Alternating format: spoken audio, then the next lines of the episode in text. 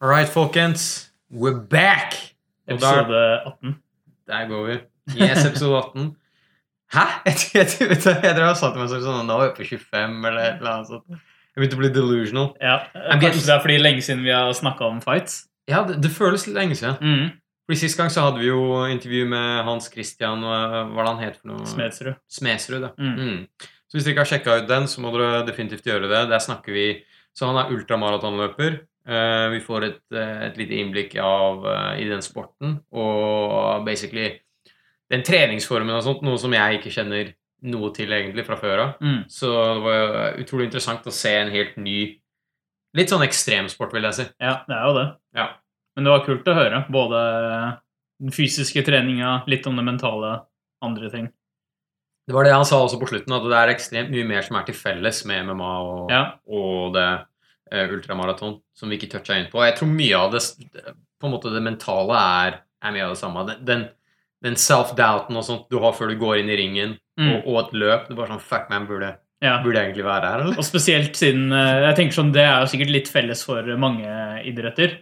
Men det som kanskje er litt mer likt her, er at uh, i motsetning til eksempel kanskje to ting da, som jeg vil tenke på. Det ene er at i motsetning til f.eks. fotball, hvor du spiller en kamp uh, sant, en gang i uka, så har du kanskje ikke helt den samme greia. For det er sånn, ok, Du kan ha en dårlig dag, så er det ikke så ille.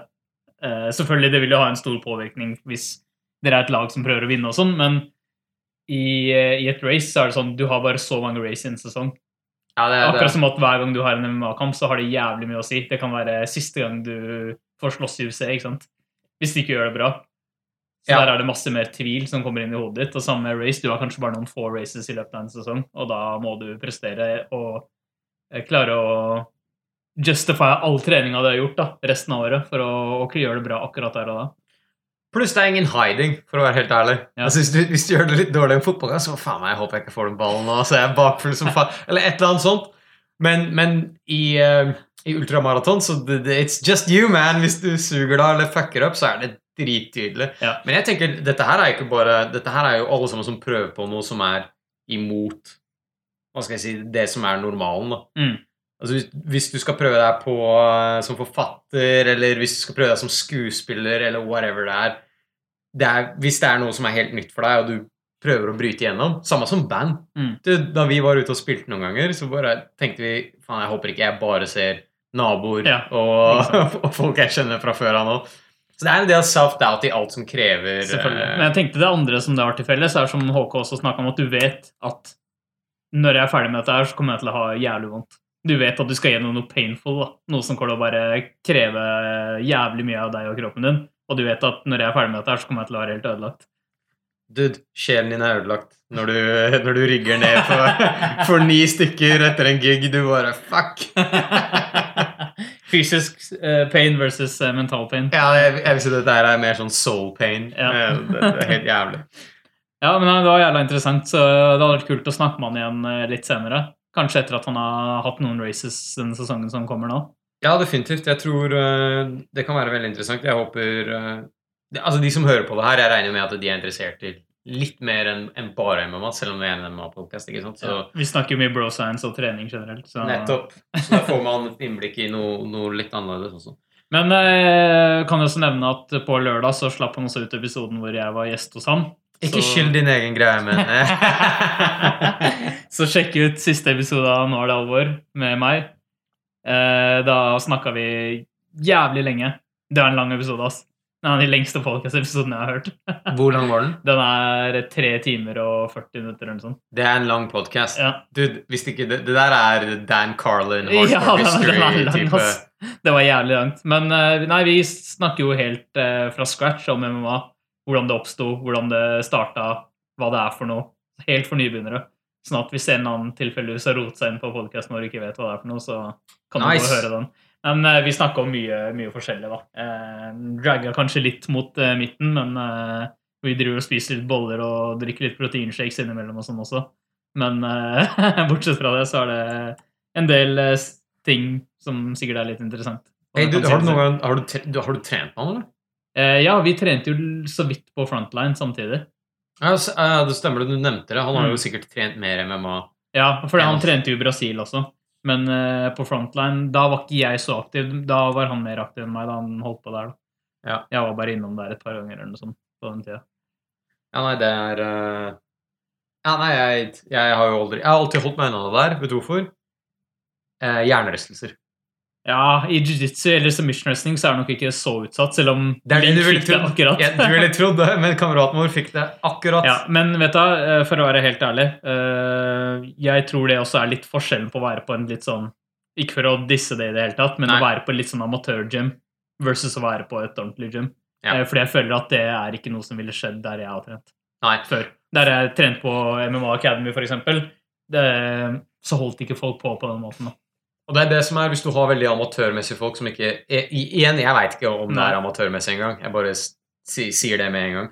Men hvis du har eh, folk som ikke vet helt hva de driver med, og så er det han ene 130 kilo, Ja. og han andre er 80 Det er bare sånn der, Mm. eh, Vær klar for å bli rævkjørt. Selvfølgelig. Ikke Nei, ikke sant? Og det, det handler også litt om sånn, som du sier, da vet folk egentlig hva de driver med? Eller er det bare La oss si at det er en fyr som kommer inn, og så er på en måte rammene i gymmet er litt sånn at ja, når vi går, så bare kjører vi på, og vi bare eh, hvis Vi ruller og vi sparer litt hardt og gjør sånne ting, og så er det ikke, har ikke alle helt kontroll. Da. da tror jeg sånne ting kan skje ganske fort. Men igjen, jeg føler at de seriøse stedene hvor jeg har trent, så, så, så er det ikke, det er ikke sånn det skjer. på en måte. Det er ikke sånn som skal skje. Da. Men vi har snakka litt om det her før òg, fordi dette her er jo Jeg, jeg syns egentlig at den beste måten å trene på er å drive med noe du er interessert i. Selvfølgelig. Så ikke bare løfte vekter. Mm. Det, det, er, det kan være kult, det, men i en periode så blir, du, blir det kanskje litt døvt. Altså det, det er i hvert fall den opplevelsen jeg har hatt. Man kan kjøre hardt en periode, og så blir man litt sånn lei av det. Ja. Men eh, som du nevnte, hvis du skal først holde på med jiu-jitsu eller MMA, så er det sånn Du må være der i hvert fall et par, tre ganger i uka, eller så blir det litt mer sånn frustrasjon, frustrasjon da, for Mm. de andre som er der. Ja. For du blir på en måte så shitty i forhold til dem, så det blir som å spille sjakk mot en tiåring hver gang. Ja, det er det jeg opplevde litt. Og jeg husker jeg han eh, Jeff Miller på MA Academy sa jo det, at hvis dere vil gjøre dette her, så må dere nesten være her tre ganger i uka. Han sa han mente at to var også nesten sånn, det var akkurat på grensa, men egentlig litt for lite. Han sa at du kommer til å slite med å ha ordentlig progress hvis ikke du gjør dette her eh, mange nok ganger. fordi det handler om at du må, du må terpe på teknikken, du må gjøre det mange ganger. ikke sant? Og det er bare så mye du rekker på sant? Hvor lenge varte en trening? Kanskje en halvannen time? eller noe sånt. Det er bare så mye du rekker. Eh, Så det å komme og gjøre det om igjen og om igjen og øve på det mange ganger, det er eneste måten å få ordentlig progress på. Da. Sånn at eh, de som ikke gjorde det ofte nok, de sto ofte bare litt sånn på stedet hvil. Da. Ja, sånn, altså, da sa han ok, greit, da får du kanskje en, en workout. Du, Ja, ja, det er du, du, får en grei workout, men hvis du vil bli god i sporten, da, eller i å bli god i jiu-jitsu, da, du- da må du trene mer. Det er litt, det er litt av motivasjonen nå. Du, grunnen til at du velger dette her utover vanlig trening, Er er du- for du vil bli bedre i det. ikke sant? Selvfølgelig. Ja. Så hvis du fjerner det elementet, så blir det litt sånn jeg vet ikke, sånn satsboksing-aktig Det er akkurat det. ja. Uh, og det er også som du sier, da, er at uh, de som er interessert, og som vil drive med det, skiller uh, Blir fort skilt ut fra de som ikke er det, hvis du skjønner hva jeg mener. Altså, det er sånn Når det var nybegynnerclasses, da, så kom det ofte en hel gjeng med folk, og 80% var borte til neste gang. ikke sant? Fordi de skjønner at dette er ikke noe for meg. Sånn at de som stikker med det, de stikker som regel litt ordentlig med det. Og hvis ikke du bare vil bli forbipassert av folk hele tiden, og bare være kontinuerlig en verte på gymmen, så må du også møte opp en del, da. Jeg tror det, jeg tror det definitivt er det, er det er litt som å drive med MMA generelt sett. Du vil ikke være en half-asser. Fordi det blir, eh, det blir Kanskje, det kanskje du får skade, men det blir døvt, ikke sant? Ja, det er, det er ikke noe for Det er ikke et sted å half-asse, egentlig. Det Nei. er ikke det. Nei, det tror jeg, det tror jeg på. Mm. All right, hva skjer ellers? Eh, vi fikk jo ikke gått inn Vi, vi, nevnte, vi snakket faktisk om det i pausen. Når vi hadde en liten pissepause i forrige podcast-episode, så begynte vi å snakke om potetigheten. Det stemmer, ass. Men eh, vi, vi glemte å ta det opp på selve casten. Hva, hvordan, vi ble, hvordan ja, gikk det? vi, vi ble entangled i andre ting. Nei, potetgjeten, Nå er det jo er det, det, det, Jeg starta første. Det er det som er greia. Jeg husker det. Jeg husker det 1. mars. Oh, ja, okay. Det er såpass det er en stund siden nå. Mm. Eller faktisk, jeg starta jo på søndag. Jeg ville ha en sånn 20-start. Ja. Jeg har tenkt å kjøre det i fire dager. Og jeg husker at det var 1. mars fordi de kollegaene mine hadde satt opp en sånn derre Sånn i kalenderen, da. Wow. Gå på Outlook. Ja, nå begynner potetdieten. Alle baila, så det var bare meg. Nei, det jeg, Vi snakka jo litt grann om det da jeg var midt i det. Og da var det helt jævlig, Mm, det husker jeg. for å være helt ærlig. Det jeg gjorde, var å koke dem opp, kjøle dem ned, koke dem opp, kjøle dem ned, koke dem opp, kjøle dem ned, osv. Og, og det blir som en De potetene blir som en sånn seig sand som bare har holdt på en måte sammen av det skallet. Og når du spiser den kald, så er det, den er på en måte litt sånn damp. Den er litt sånn dank, samtidig som den er litt kald. Den smaker ingenting. Det høres jævlig ut, ass. Det, det, det er basically som sånn gelé som er grotesk, da, som du bare spiser. Så det var helt jævlig. Men den siste dagen så gjorde jeg teken din, eller hva det du snakka om. Og det var å varme dem opp i en ovn. Mm. Men du, kan, du får dem ikke sånn god og crispy. Nei, det skjønner jeg jo. Fordi de kan ikke gå over en viss grad, ikke sant? Nei, Hva er temperaturen du må ta det på? Jeg tror, jeg, du, du kunne ikke ha dem over 140, tror jeg. Okay. Så du, du får ikke den derre Det du sikkert kan gjøre, er å crispe dem opp og så la dem kjøre Ja, ned igjen. da. Det, det kunne du kanskje ha gjort. Men jeg, jeg kjørte på. Men å bare få bort noe av den derre våte Våte smaken, den var eh, det, var ganske greit. Og så tok jeg på Folk sier sånn 'Du må ikke ta krydder, for du kommer til å spise for mye'. Get the fuck out! Du kommer aldri til å spise for mye poteter. selv De, hvis du de tar gjorde det på en måte barely eatable. Yes, Ja. det var akkurat det. De gjorde det så vidt sånn at du kunne spise det. Og så Jeg kom gjennom den siste dagen, men da følte jeg meg helt sånn der Vet du hva? Kanskje man kunne ha gjort dette her på, med, å, med å steke dem i ovnen istedenfor. Og det kunne vært at så første gang du steker dem, så steker du dem nice and crispy. Ja, og Så du får litt den der skallet Yes. litt sånn, ja. Og så bare kjører du dem, varmer dem opp i ovnen igjen, sånn eh, etter behov. Men resultatet, da, er eh, litt over en halv kilo, så det var ikke sånn superdramatisk. Hvor mange dager var det? Tre. Det er jo ingenting, da. Det er ingenting. Og her er den neste ideen jeg tenkte. Um, En måned. da. neste ideen jeg tenker, er hvis du skal prøve å gå ned i vekt som en diett, så kunne man ha gjort dette her ganske lett og ta tre dager i uka. Istedenfor å balls deepe, da, kjøre det her én måned sammenhengende, f.eks. Mm. Gjør dette her tre ganger i uka, så går du ned litt over en halv kilo hver uke. Men eh, Det er ganske mye progress. Og så kan du trene de dagene du ikke er på potetdietten. Få restituert musklene og passe på at du ikke mister noen gains.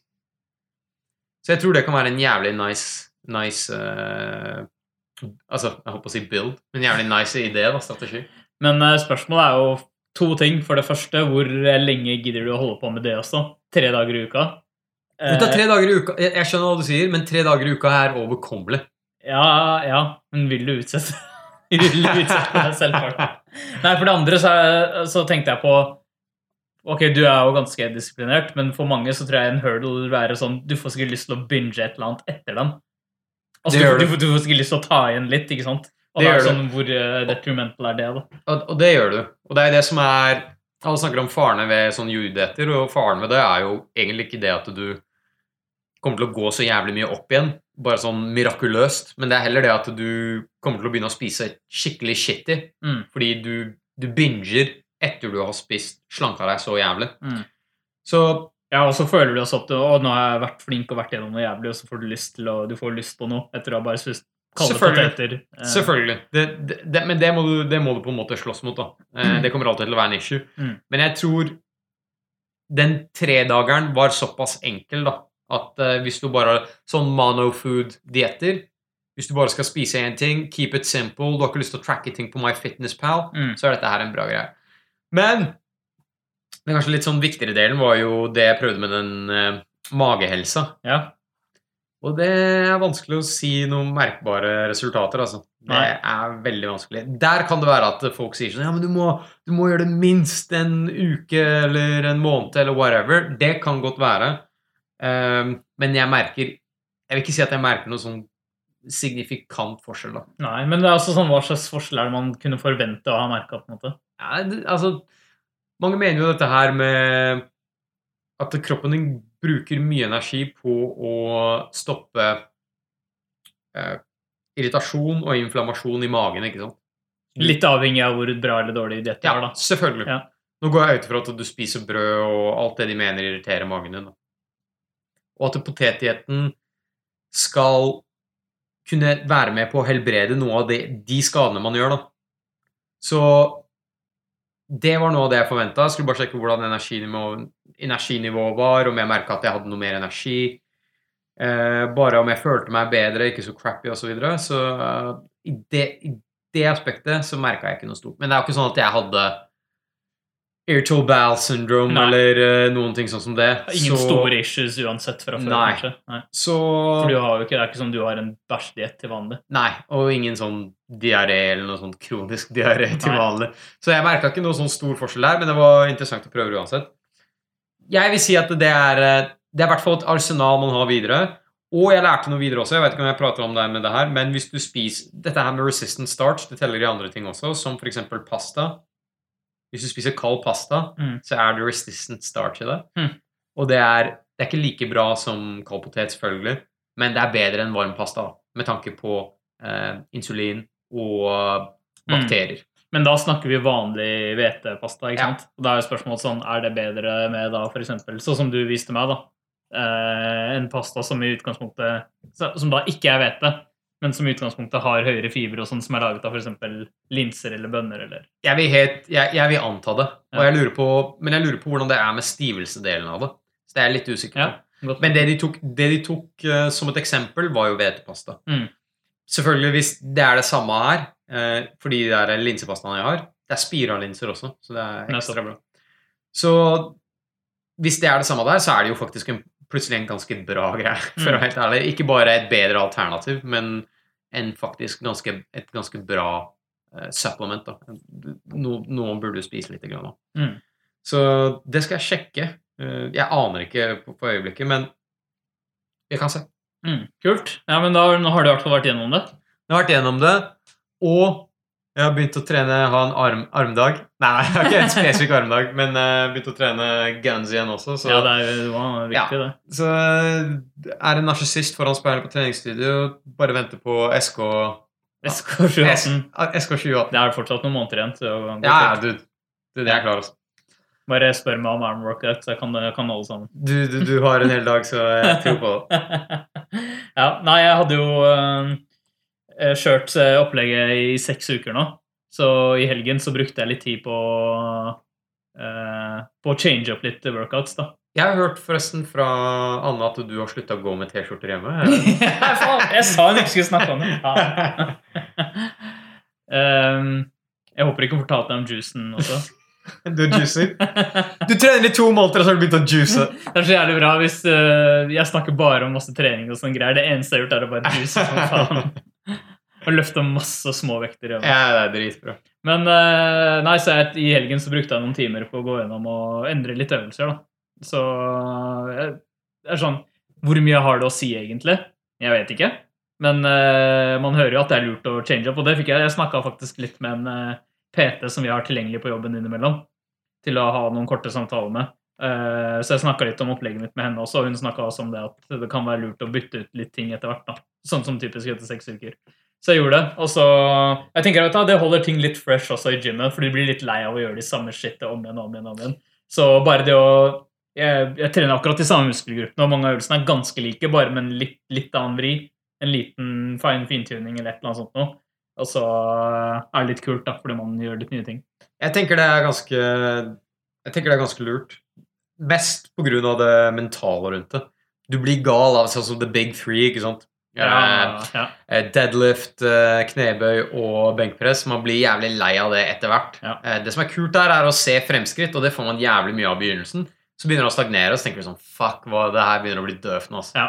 Og så ser man jo også fort en del mer uh, uh, Hva skal jeg si Du ser litt fort resultater også av uh, litt mer isolerte øvelser. Ikke bare kampadene som tar de store muskelgruppene. ikke sant? Ja. Hvis du vil plutselig se en bump i en eller annen muskel, så kan du kjøre den litt mer isolert. Men det er det som er liksom fordelen med å trene mange ganger i uka versus få dager i uka, er at har du få dager i uka, så må du nesten ta kampadene. ikke sant? Mens, eh, mens hvis du kjører sånn som meg med mange dager i uka, så har du tid til å gjøre mer isolerte ting også, som holder det litt mer morsomt. da. Ja, nei, det, jeg ser den. Eh, Jeg har alltid tenkt og prøve å lage en sustainable type treningsplan. Så jeg, mitt fokus er compound movements. Og Ja.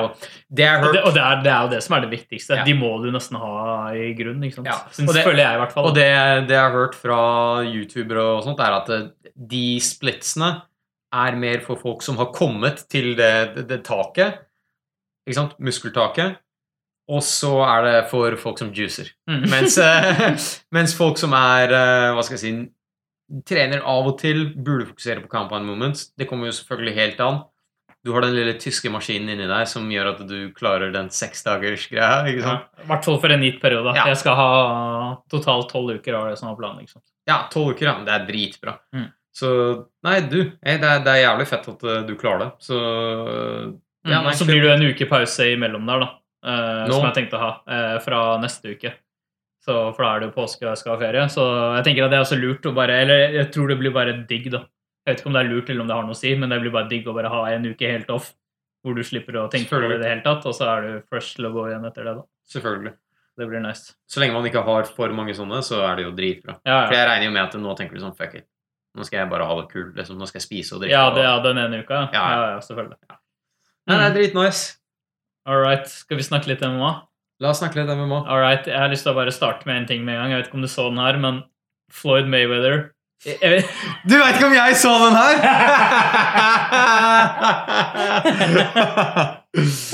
Ok, så det Jeg tror du mistenker du vet hva jeg skal snakke Det her, om. det her er akkurat ja, Dette var en av de tingene jeg skulle ta av også, men kjør på. All right. uh, så Floyd Mayweather jeg vet, jeg vet ikke hvem som har spurt han Er det noen som har spurt han dette, eller har noe han bare har gått ut med selv? Kan du ikke bare innrømme at du var på Team C? Det kan godt hende at det er fra Team Z. Jeg så det på Fox Sports sin Twitter-kant. ja. Men uh, tydeligvis så har noen bedt Floyd Mayweather eller så har han bare på eget initiativ uh, valgt å rate sine MMA-skills Yes. fra 1 til 10. Det her har jeg hørt om. Mm. Så uh, han sier at han ble, Så han snakker om wrestling, hand game og kicking game. Yeah. Så hans wrestling game sier han probably a seven. ja det, var det. det var det en av de tingene jeg skulle si. Han sier at wrestling I know some wrestling. I know some wrestling. Ok, Er dette her på en video? It's, ja, Ok, greit, jeg har ikke sett Og det er. TMZ. Selvfølgelig er det TMZ. Det er TMZ. Jeg har ikke sett nyhetene. det, det, det som er greia, er at eh, Mayweather har nå søkt for en MMA-license. Et pekkens. Og så har han blitt stoppa der de spør han om den greia som du nevner, og han, hvordan han rater seg selv. Og så spør jeg ja, hvordan er det med wrestling og sånne ting som det. Ja, nei, jeg, jeg, jeg kan litt wrestling. Jeg vil si at eh, på skala fra 1 til 10 en syver. Han er en syver. Han er en syver i wrestling.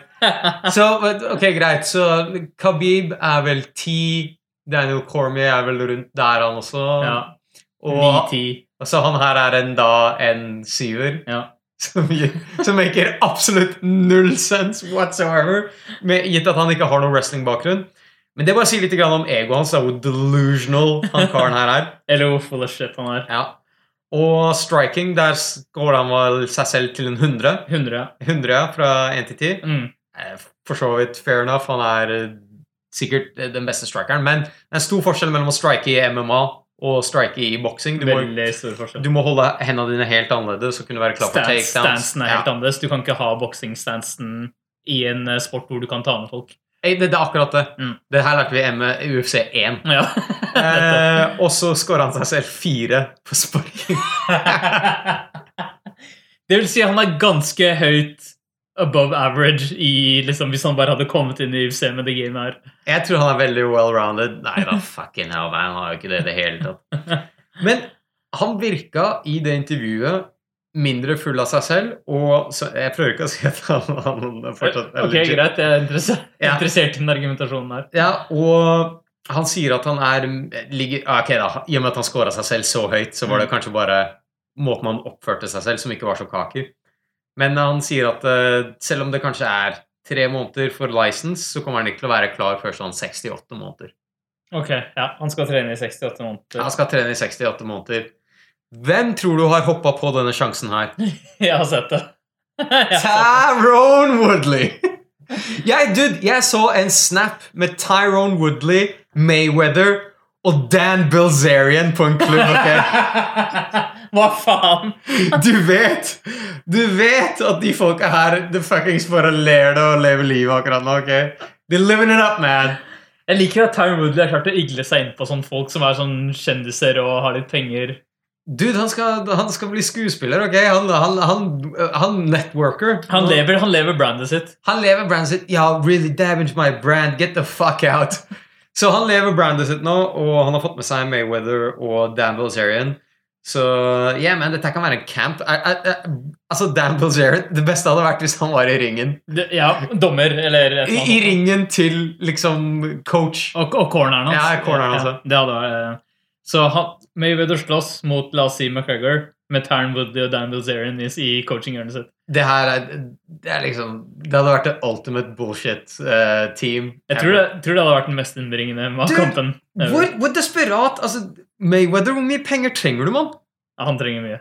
Han Han trenger mye. Hvor dårlig er han med penger? Jeg tror han er jævlig dårlig. Jeg tror han er sinnssykt Kan du tenke deg å stå bak Du, du eier en sjappe, og så kommer Mayweather inn. Du bare Holy shit, that, that, this is it, man. Siste dagen du Ja. trenger å jobbe. Det er siste dagen du trenger å jobbe. Han karen her kommer til å kjøpe alt.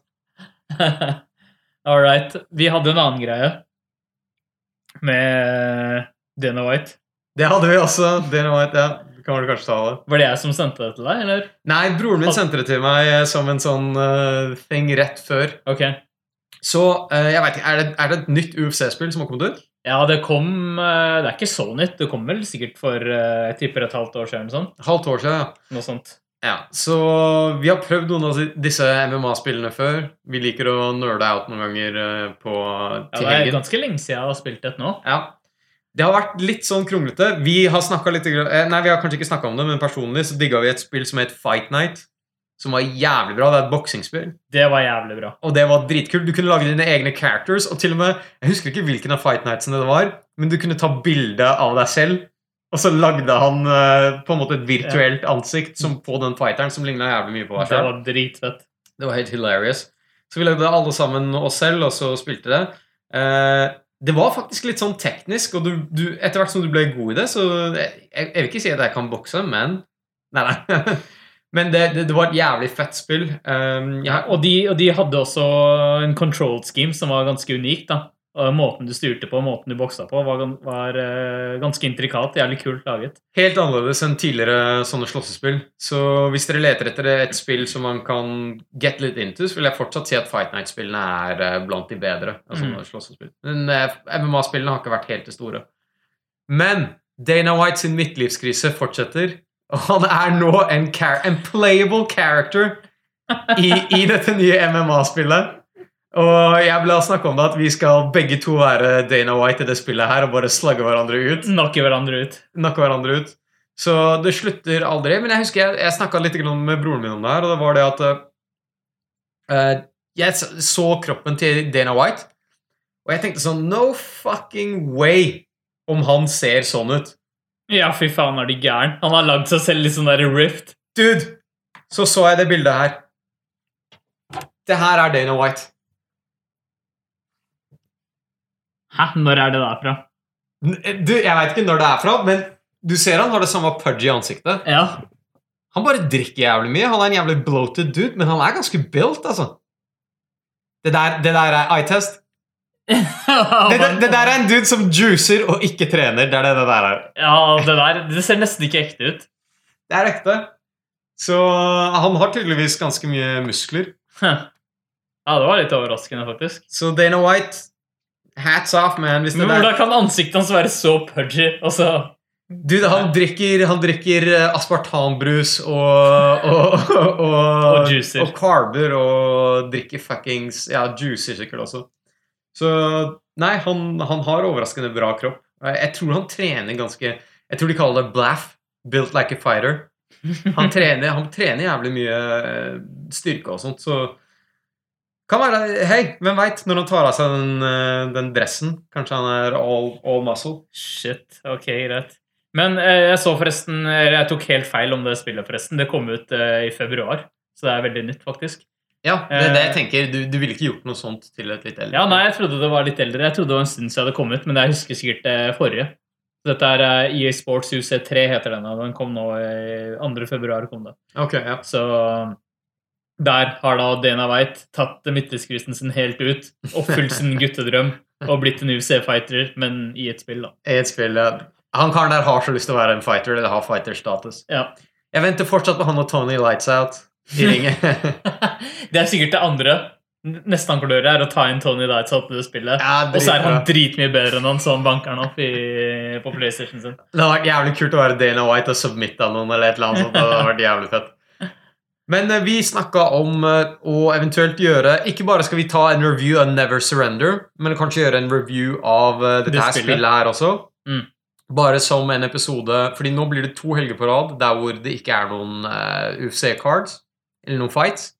Så den ene, som er Hvilken dato blir det når du er borte? Det er 2. april. 2. april, så den uka Da har sikkert dere påskeferie og Nei, da er dere er ferdig med påskeferien og du tenker sånn Fuck, man, jeg må høre på et eller annet mens jeg later som jeg jobber. Men det kommer ikke til å bli vår podcast. Fordi den eh, andre den, den, Da lager vi ikke en episode, men i hvert fall nå til Neste uke. neste uke så har vi da en, eh, en episode med, med reviews, da. Yes. Som blir jævlig nice. Mm, det blir kult. Yes. Jeg tror uh, Never Surrender jeg, jeg er litt sånn der uh, Hvor mye er det vi kommer til å ha å si om den drittfilmen? Men vi får se. Antagelig ikke veldig mye. Jeg, vet du, jeg prøvde å finne den. Det er ikke lett, ass. Det er ikke lett. Jeg tror det, altså, vi må ha en sånn lite forbehold om at det er ikke sikkert vi klarer å finne den filmen her engang. Vet du, I dag, i 2018, så kan Så shitty er den filmen her. At vi klarer fortsatt ikke å finne den. vi klarer ikke å finne den engang. Ja, det er helt utrolig, egentlig.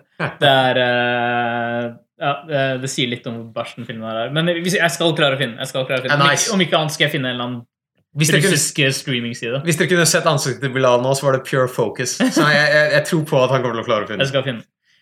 Um, All right. Eh, jeg vet ikke om du fikk med dette her. Vi har jo snakket litt om Fighter Pay og alle de der greiene her. Yes. Og så snakket vi om at eh, Rory McDonald, som slåss i uh, Bellator, som ble Bellator champ nå nylig, han, eh, han var sponset av Dash, en cryptocurrency. Så, så jeg tenkte sånn hm, jeg lurer på, Vi snakket jo litt om det. Jeg satt og lurte på liksom, sånn, hvor mye er det han fikk for å liksom represente Dash. Og visstnok så fikk han mer av Dash eh, på den kampen han hadde i Beltorp, og den championship-fighten, enn han gjorde på sine hele, he, all den sponsinga han noen gang fikk av Reebok. Ah, Dash! Ja, Dash and cryptocurrency, for dere som ikke veit hva det er, det er virtuelle ikoner du basically kan kjøpe. Bitcoin. Bitcoin, ja. Ja. Så han fikk mer Vet du hvor mange Dash han fikk? Eh, nei, altså, han fikk, han fikk jo penger av de. Okay, ja. De, de sponsa han med penger. Så han fikk 250 000 dollar for å Ah. represente eh, Dash på Belter 192. Dette her er genialt. ok? Jeg håper vi får se mer cryptocurrencies sponsorfightere. Ok, Og bare sånn til sammenligning Reebok sin totale payout på UC Austin Fight Night det, Jeg husker ikke akkurat hvilket event dette var, Mhm. eller hvem som slåss på det, men det var forrige måned. Den totale payouten fra Reebok til alle fighterne der var 165 000. Wow. Så det sier, litt, det, det sier for det første litt om cryptocurrency og Dash og hvor mye de hadde å betale, Ja. men det sier mer om hvor lite Reebok betaler fighterne. Ja, det er helt sinnssykt. Jeg mener jeg leste at Verdoom fikk 5000 dollar.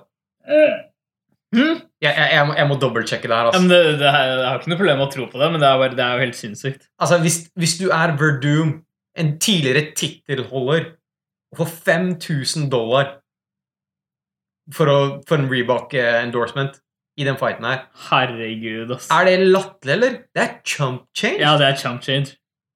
Så jeg, jeg skjønner på en måte problematikken fra fighterne når de klager over at de ikke kan få andre sponsorship Ja. enn Reebok. Jeg mener faktisk Alle, alle mener jo at de gikk ned masse i sponsorpenger med en gang de innførte Reebok-bullshitet. Definitivt. Som er en ekstremt shitty deal. Hvis du har sett på liksom hvordan det TIR-systemet deres fungerer, så er det jo helt latterlig. Vi kan begynne å gjøre litt research på det til neste gang, kanskje også. Ja. Bare for å se det. Fordi jeg hørte også Brendan Schaub snakke om det her.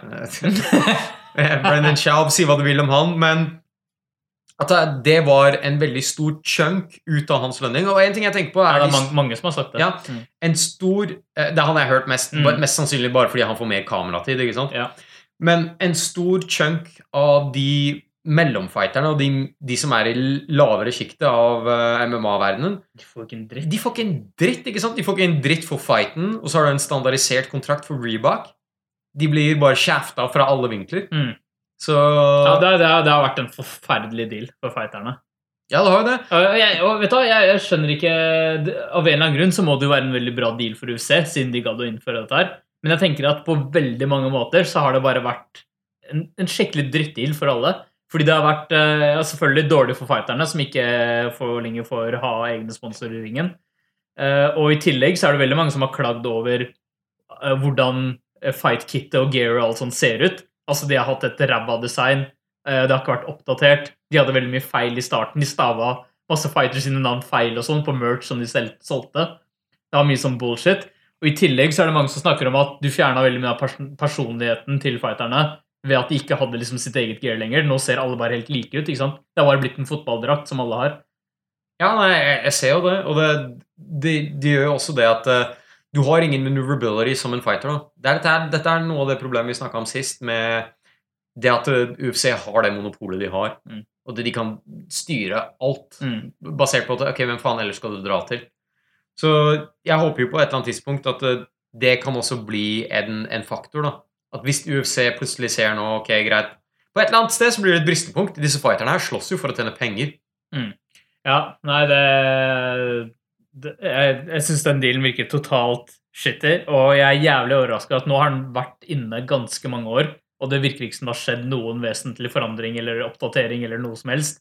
Eh, og de har ikke oppdatert måte, designet på, på utstyret eller noen ting heller, så det jeg skjønner ikke helt hva som skjer med den. greia. Dana White. Koser seg som faen. Det er det som skjer. Noen, noen har tjent penger på dette her, jeg vet bare ikke helt hvem det er. Det som har vært jævlig kult, da, altså, å se hvor mye er det Conor McGregor tjener på en Reebok-avtale, kontra Det kan være at de har en sånn 90 til de øverste, ikke sant? så de trener balls Det kan godt hende. Det hadde vært litt interessant å look into, faktisk. Ja, om vi skal prøve å gjøre det. Mm. Det hadde vært, eh, det hadde vært litt interessant. Mm. Um, Så det, det var eh, Rory McDonald og Cryptocurrencies. Jeg ble bare helt sjokkert når jeg så det. Jeg Bare, oh my god, Fikk han så mye spenn for, eh, fra, fra Dash? Og så ser du Reebok som bare betaler folk av shit, liksom. det, det, det sier litt når du blir utkonkurrert på pris av en cryptocurrency. det er litt sånn fuck, det er, det er en sånn fuck you i seg selv. Ja. Yes, jeg uh, har forresten også sett uh, en ting til um, om vår to av våre favoritter. Mhm. Compton, og Perry. Oh, wow, ok, greit. Har du fått Det her, ikke, det, det, det her går Ditt kvalitetsfilter bare støyer ut sånn Dette, bullshit Sånn dette her. her med Perry kan jeg ha hørt om, Ja, faktisk. Du, du, du tror det, eller? Kanskje. Så Mike Perry og dama hans har slått opp. Yes, den så jeg faktisk. Du så den greia her? Ja. Så dette her skjedde jo ikke for lenge etter at Covington slang dritt om dama til, um, til uh, Mike Perry på Twitter. Mm. Det var jo den derre fuckings meldingen Var det, det var rett før han eh, sloss nå sist, var det ikke det? Ja, Han, jeg tror det var rett etterpå. Rett etter. Rett etter så Ja, det var det. Ja, Han dissa jo etter at, at han tapte. Ja, uh, Kanskje det ikke er lurt å ha din horse-faced ratchet uh, girlfriend siden, som roper ut i corneren din. Ja. Og etter det så hadde egentlig ikke Perry noe comeback, for å være helt ærlig. Han sa bare sånn Yeah, I still got more fans than you. Okay. Eller et eller annet sånt. Bare jeg, helt så, jeg så aldri super weak sauce. Ingenting, ikke sant? Ikke for lenge etterpå så kommer dama hans ut på Twitter med den lange meldingen om at uh, jeg ønsker deg alt vel, men jeg klarer ikke å, klarer ikke å ignorere det at du har en wandering eye, og at du basically sjekker ut andre Ja, har, han damer. vært, eh, har han vært utro? Jeg har vært utro. Og hun sier sånn her Jeg ønsker deg alt det beste, og bare skriver den lange meldingen. Vi er ikke uvenner eller noen ting sånn som det. Og så kommer Mike Perry med denne her. To Twitter, uh, to Twitter uh, updates. dette har jeg ikke sett. Mike Perry er altså, Så dette er en av meldingene hans. You know I got bitches that'll die to be the bitch that'll die for me. Det er, det starter bra. Det greit. starter bra. Og den andre, den andre var fra Mike Perry også. I fuck with you, but you all was always like a side bitch, cause I never put nothing over grinding. Hvor basic er disse folka her? Dude, dude, jeg kan ikke tro det. Mike Perry hadde sympati blant folk. Det kom masse fighters ut og sa sånn der, hei, Cummington steppa over en linje. Du snakker ikke om familien yeah. eller dama til folk. Det er ingen andre fighters som har gjort det. Ikke Shale Sun, ikke yeah. Conor McGregor. De hadde en, til og med en episode vi kalte for Classless, der Ja. han gjorde det. Alle sammen hadde Mike Perry sin side, som opprinnelig er en cunty Ja, douchebag. han er ganske douchebag selv, ja. Og så kommer han Og har, han har Grayson til alle bak seg. Og så kommer han med disse Etter hun kom med den lange meldingen, så kommer han med de to jævlig frekke meldingene etterpå. Fullstendig classless. Og jeg tror, også. jeg tror faktisk den ene var tweeta til henne. Å, herregud, ass. Så, så jeg tenker Jeg tror Mike Perry ble så irritert av den der meldingen til Comington at, at han slo opp med henne. At han ble triggera som en sånn liten kid som ikke tålte at noen kalte dama hans stygg. Så bare, faen, hun er litt stygg. og, så slo, og så slo han opp med henne. Og jeg, jeg, jeg, bare, jeg ble bare så amazed her. Og jeg tenkte sånn, dette her er den perfekte åpningen for Covington. Bagge hun dama her, ta henne med i corneren hans hvis de noen gang fighter. Og så bare blir det sånn total mindfuck, da. Jeg liker at vi er helt inne i, Nå er vi helt inne i din verden her, føler jeg. Med, Dette her er bare drama og bullshit. Ja, sånn uh, drama, litt sånn reality-aktig Ja, ja, eh, basic bullshit. Ja, det, så, så dette her for meg var bare sånn der Jeg måtte, jeg måtte nevne det. Det var bare Ja. spektakulært da display av uh, gracelessness. Det går nesten ikke an å heie på en av de fightersene her engang. Nå, nå kan jeg godt se Perry og Covington, Ja, jeg også. og så se en double knockout. Er de, er, de, er de marketing geniuses, eller er de bare så ræva mennesker? Jeg tror de er bare fullstendig talentløse trash talkers. Ja. Og witless, smartless, uintelligente basic mennesker. Nei, det var bare Kan, kan du se for deg liksom den trash-talken mellom de to? Det er bare sånn helt sånn krass uten noe Ja. intelligens i det hele tatt. absolutt ingenting, ikke sant? Nei, så jeg, nå, jeg, jeg kunne lett ha sett den fighten. Åh, helt utrolig, ass. Ja. Ok, greit. Moving on. Moving on, ja. Så jeg så dette her med at nå, nå tror jeg det har faktisk skjedd en endring nå, men uh, dette her så jeg for uh, en uke siden. Så var det noe som uh, hadde en post på Reddit som het Inactivity Goat. Altså, Goat er jo en term i MMA for greatest of all time, som man ofte snakker om for å prøve å avgjøre hvem som er den beste fighteren ever. Så noen som hadde en post som het Inactivity Goat.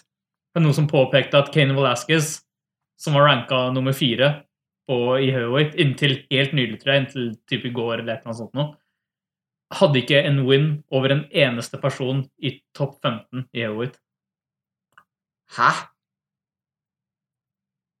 Er det, så, er, er det fordi at han er, det er så lenge siden han slåss? Ja, At uh, det, det har, hele division har moved on, liksom? yes. Han har ikke en win over en eneste person i topp 15, og han var inntil helt nylig ranka nummer fire. Fy faen, hvor er han nå? Nei, jeg tror han har tatt av rankingene fordi han har Ja. vært borte så lenge. Ja, det make you sense. Da. Ja, han er, han, jeg ser han er borte, så alle andre har jo Ser alle fra fire og under har blitt mova bare én opp, da. Satan. Ja, nei, det er faen meg Det er ganske sjukt. Det er insane. Det er en som kom inn på nummer 15 der, som bare Yes! Ja, det er en som har kommet inn på nummer 15. Jeg vet ikke hvem det er. Jeg har aldri sett navnet hans. Nei, det er sjukt, ass. Men ok, så hva er den Jeg syns de der greatest of all time på tvers av vektklasser er en tullete sak i seg selv. Selvfølgelig. Det er bullshit. Det er, det er bare bullshit. Men, Mm. Så hvem er nummer én nå? Nei, det, altså Dette her var i heavyweight. Ja, ja, ok, greit. Så nummer én er jo selvfølgelig Miocic, ikke sant, som Ja. er champ. Ok, Eh, så, ja. så det, det, altså, de, de kalte han bare the greatest of all time på inaktivitet, liksom. Altså, det var ikke på goat-rankinga. Jeg burde ikke Tyrone også få noe shit der? Eh, jeg vet ikke om han var på UC sin pound for pound-ranking, men litt av poenget da var å highlighte litt hvor bullshit UC sine rankings også er. da. Vi, vi snakker jo ofte om de også, Ja. og det er sånn ok, du får en viss indikasjon, men det er veldig mye, det er veldig mye bullshit i de rankingene. Eh, både folk som ligger oppe, som ikke har slåss på lenge, og hvordan de mover folk litt sånn opp og ned, avhengig av hvem som skal slåss når. Det er mye sånn crap, da. Sjekk det her akkurat nå. Mm. Shogun Hua. Du vil se han Jeg vil, jeg vil se om han er der. Greit. Han, ja, han, han er garantert der. De fjerner aldri Shogun Hua fra den ranking-greia. Altså. Shogun Hua er eh, nummer syv på light heavyweight. Det føles som han slåss sist jeg studerte. altså. Vet du, jeg, jeg tenker litt det samme han. Ja. Er det noen i den divisjonen Er det noen i topp 15 her som han faktisk har slåss mot? Det er jeg nesten litt er usikker. helt sinnssykt. Ja, det er, ikke sant? Så du skjønner at det er, det er mye crap i de rankingene. Så vi, vi bruker det ofte liksom sånn bakteppe for ting, men det er mye bullshit i den greia. Og det var, det var eh, Ariel, når, når den greia kom ut, da, dette her med at, uh, at noen faktisk hadde gått og sjekka alle topp 15 i heavyweight og sett at hei, Han som er nummer fire, har ikke slåss mot noen av dem. Så, så ble det en liten greie ut av det. da. Så Ariel det Hodvani snakka også om at uh, han mista Han har heller ingen tiltro til de rankingene. da. Han sa at en av de tingene han påpekte som hadde skjedd tidligere, var at eh, den gangen Nate Diaz eh, Han hadde slått Gray Maynard eller noe sånt, dette er ganske lenge siden, da. Og så hadde han plutselig blitt fjerna fra rankingene. Var, den gangen var han på rankingene. Han plutselig blitt fjerna, og det var fordi han hadde hatt en eller annen sånn dispute med UFC over et eller annet sånn bullshit, sikkert kanskje noen pengegreier eller et eller annet sånt. Og så bare som en sånn straff nesten, eller whatever, så hadde han plutselig bare blitt fjerna fra rankingene. Altså, de, de bruker det liksom som et sånn middel for andre ting, da. Som bare blir helt tullete. Oh my god, det er, det er useriøst. Ja, det er helt useriøst. Det er useriøst. Jeg vil si at eh, generelt sett så er rankingen Hvis du ser eh, noen som er ranka høyere, i hvert fall når du kommer opp til Jeg vil si inntil en viss grense, så har rankingen mye å si. Nå er det Kane Malask-eksempelet ekstremt, da. Ja. Altså å være i nummer fire, fordi jeg føler at når du kommer til topp fem, så begynner plutselig rankingen å ha litt å si. Ja, det, Det- burde, det, det burde syns jeg. si. Men eh, ja, nei, det, det, det er jo også litt sånn Vi så jo kan, ja, altså Det er ikke noe spoiler, men allerede nå, altså denne eventen, så var jo Hva er det hvor du var ranka nummer tre, og Volkov var ranka nummer åtte? Mm. Så Syv, syv var han ranka. Nei, han var kanskje åtte. Etter han har Han- gått opp nå etter at Kane Ja. Velasquez ja, gikk ja, ja, ja, det kan godt være. Ja. Så han var ranka nummer åtte, og han vant jo egentlig ganske fint, på Ja. en måte. Så de, de rankingsene er kanskje litt sånn støvete, Ja. som du sier. Ja, det, det, det er et godt poeng. Altså. Det, er, det er mange av de vi bare tar for gitt. ikke sant? Mm. Og da vi hadde eh, Lamas mot eh, Emmet, Ja. rank 3 mot eh, Var no, han unranked? Han var unranked, Ja. og han vant. Nå kan man jo si at det var en lucky fluke, men jeg tror man kan contende altså, det, det som er med MMA, er at det, det kan være hvem sin helst sin dag. Da. Det kan det. Ikke sant? Så der blir også rankingene litt mer sånn irrelevant enn et fotballag, f.eks. Ja, det er sant. Det er jo ikke Du klarer ikke å ha en samme type objektiv ranking. Det, det, er bare, det går jo ikke. Eh, og det er som vi snakker om, at når styles eh, Altså stilen din har så mye å si mot hvem du har god sjanse for å vinne mot og ikke, så er det jævlig vanskelig å ha en, eh, en sånn stigeladder, altså stigeranking sånn som dette er. da. Ja, det, det blir det. Så nei, det, det, var, det var jævlig sjokkerende. Ja, det er ganske sjukt. Men eh, jeg så du de greiene med Luke Rockhold og Bisping og sånn? Har jo drevet og fyda litt mer? Har du fått med deg, fått med deg det? Det her er ikke for en gangs skyld. Har du top på mye på drama? Ja, Go bra. for it, man. Så nei, de to driver og slenger dritt til hverandre. For det har vært snakk om litt sånn, hva er det Rockhold skal gjøre nå. Skal han gå opp til deg til Wait? Og der sier Gustavsen at han vil ta han imot. Eh, og så sier, eh, har jo også Rockhold snakka om at hvis han skal slåss i middleweight, så er det bare for å ha en trilogi mot Bisping, fordi han har lyst til å banke han. Uh, og, så, og så sier uh, på, på Twitter så skrev Bisping noe om at uh, Should do everyone a favor and force this guy into retirement? Og så har han liksom sånn bilde av Luke Rockhold og sånn. Så de driver og slenger dritt, da. Og så sier uh, Og så la jeg merke til at hm, Rockhold var ganske sånn dårlig til å trash-take han òg. Fordi når Gustavsson uh, calla han ut, da, så svarte Rockhold Rockhold har svart nå. Ja. Så han sa sånn Ja, jeg planer å komme til 2.05. Og sier han, han Og så sier han til eh, Alexander Gustavsson I'm coming for that ass. Altså, når jeg så det, jeg bare Er ikke det litt sånn Er ikke det litt rart å si? altså, og så sa han det, da. Og så så jeg at han hadde den der feuden med, med Michael Bisping etterpå. Uh, jeg skal bare finne den linen hans som han hadde da. Um, jo, og så, jo, jo, da, da fant jeg den. Og så sier han at eh, Og så hadde han feud med Bisping gående samtidig. Og så sier han at eh, la oss gjøre dette her. Eh, la oss gjøre det i Vegas eller et eller annet sånt noe. Han nevnte spesifikt et eller annet event. da. Jeg tror det var på UC i juli, hvor de har et sånn, de har et sånn ukeslangt event i Las Vegas. Og så sier han sånn This is your retirement fight, so let's go out on the biggest stage possible. Og så sier han that's Las Vegas, ikke sant?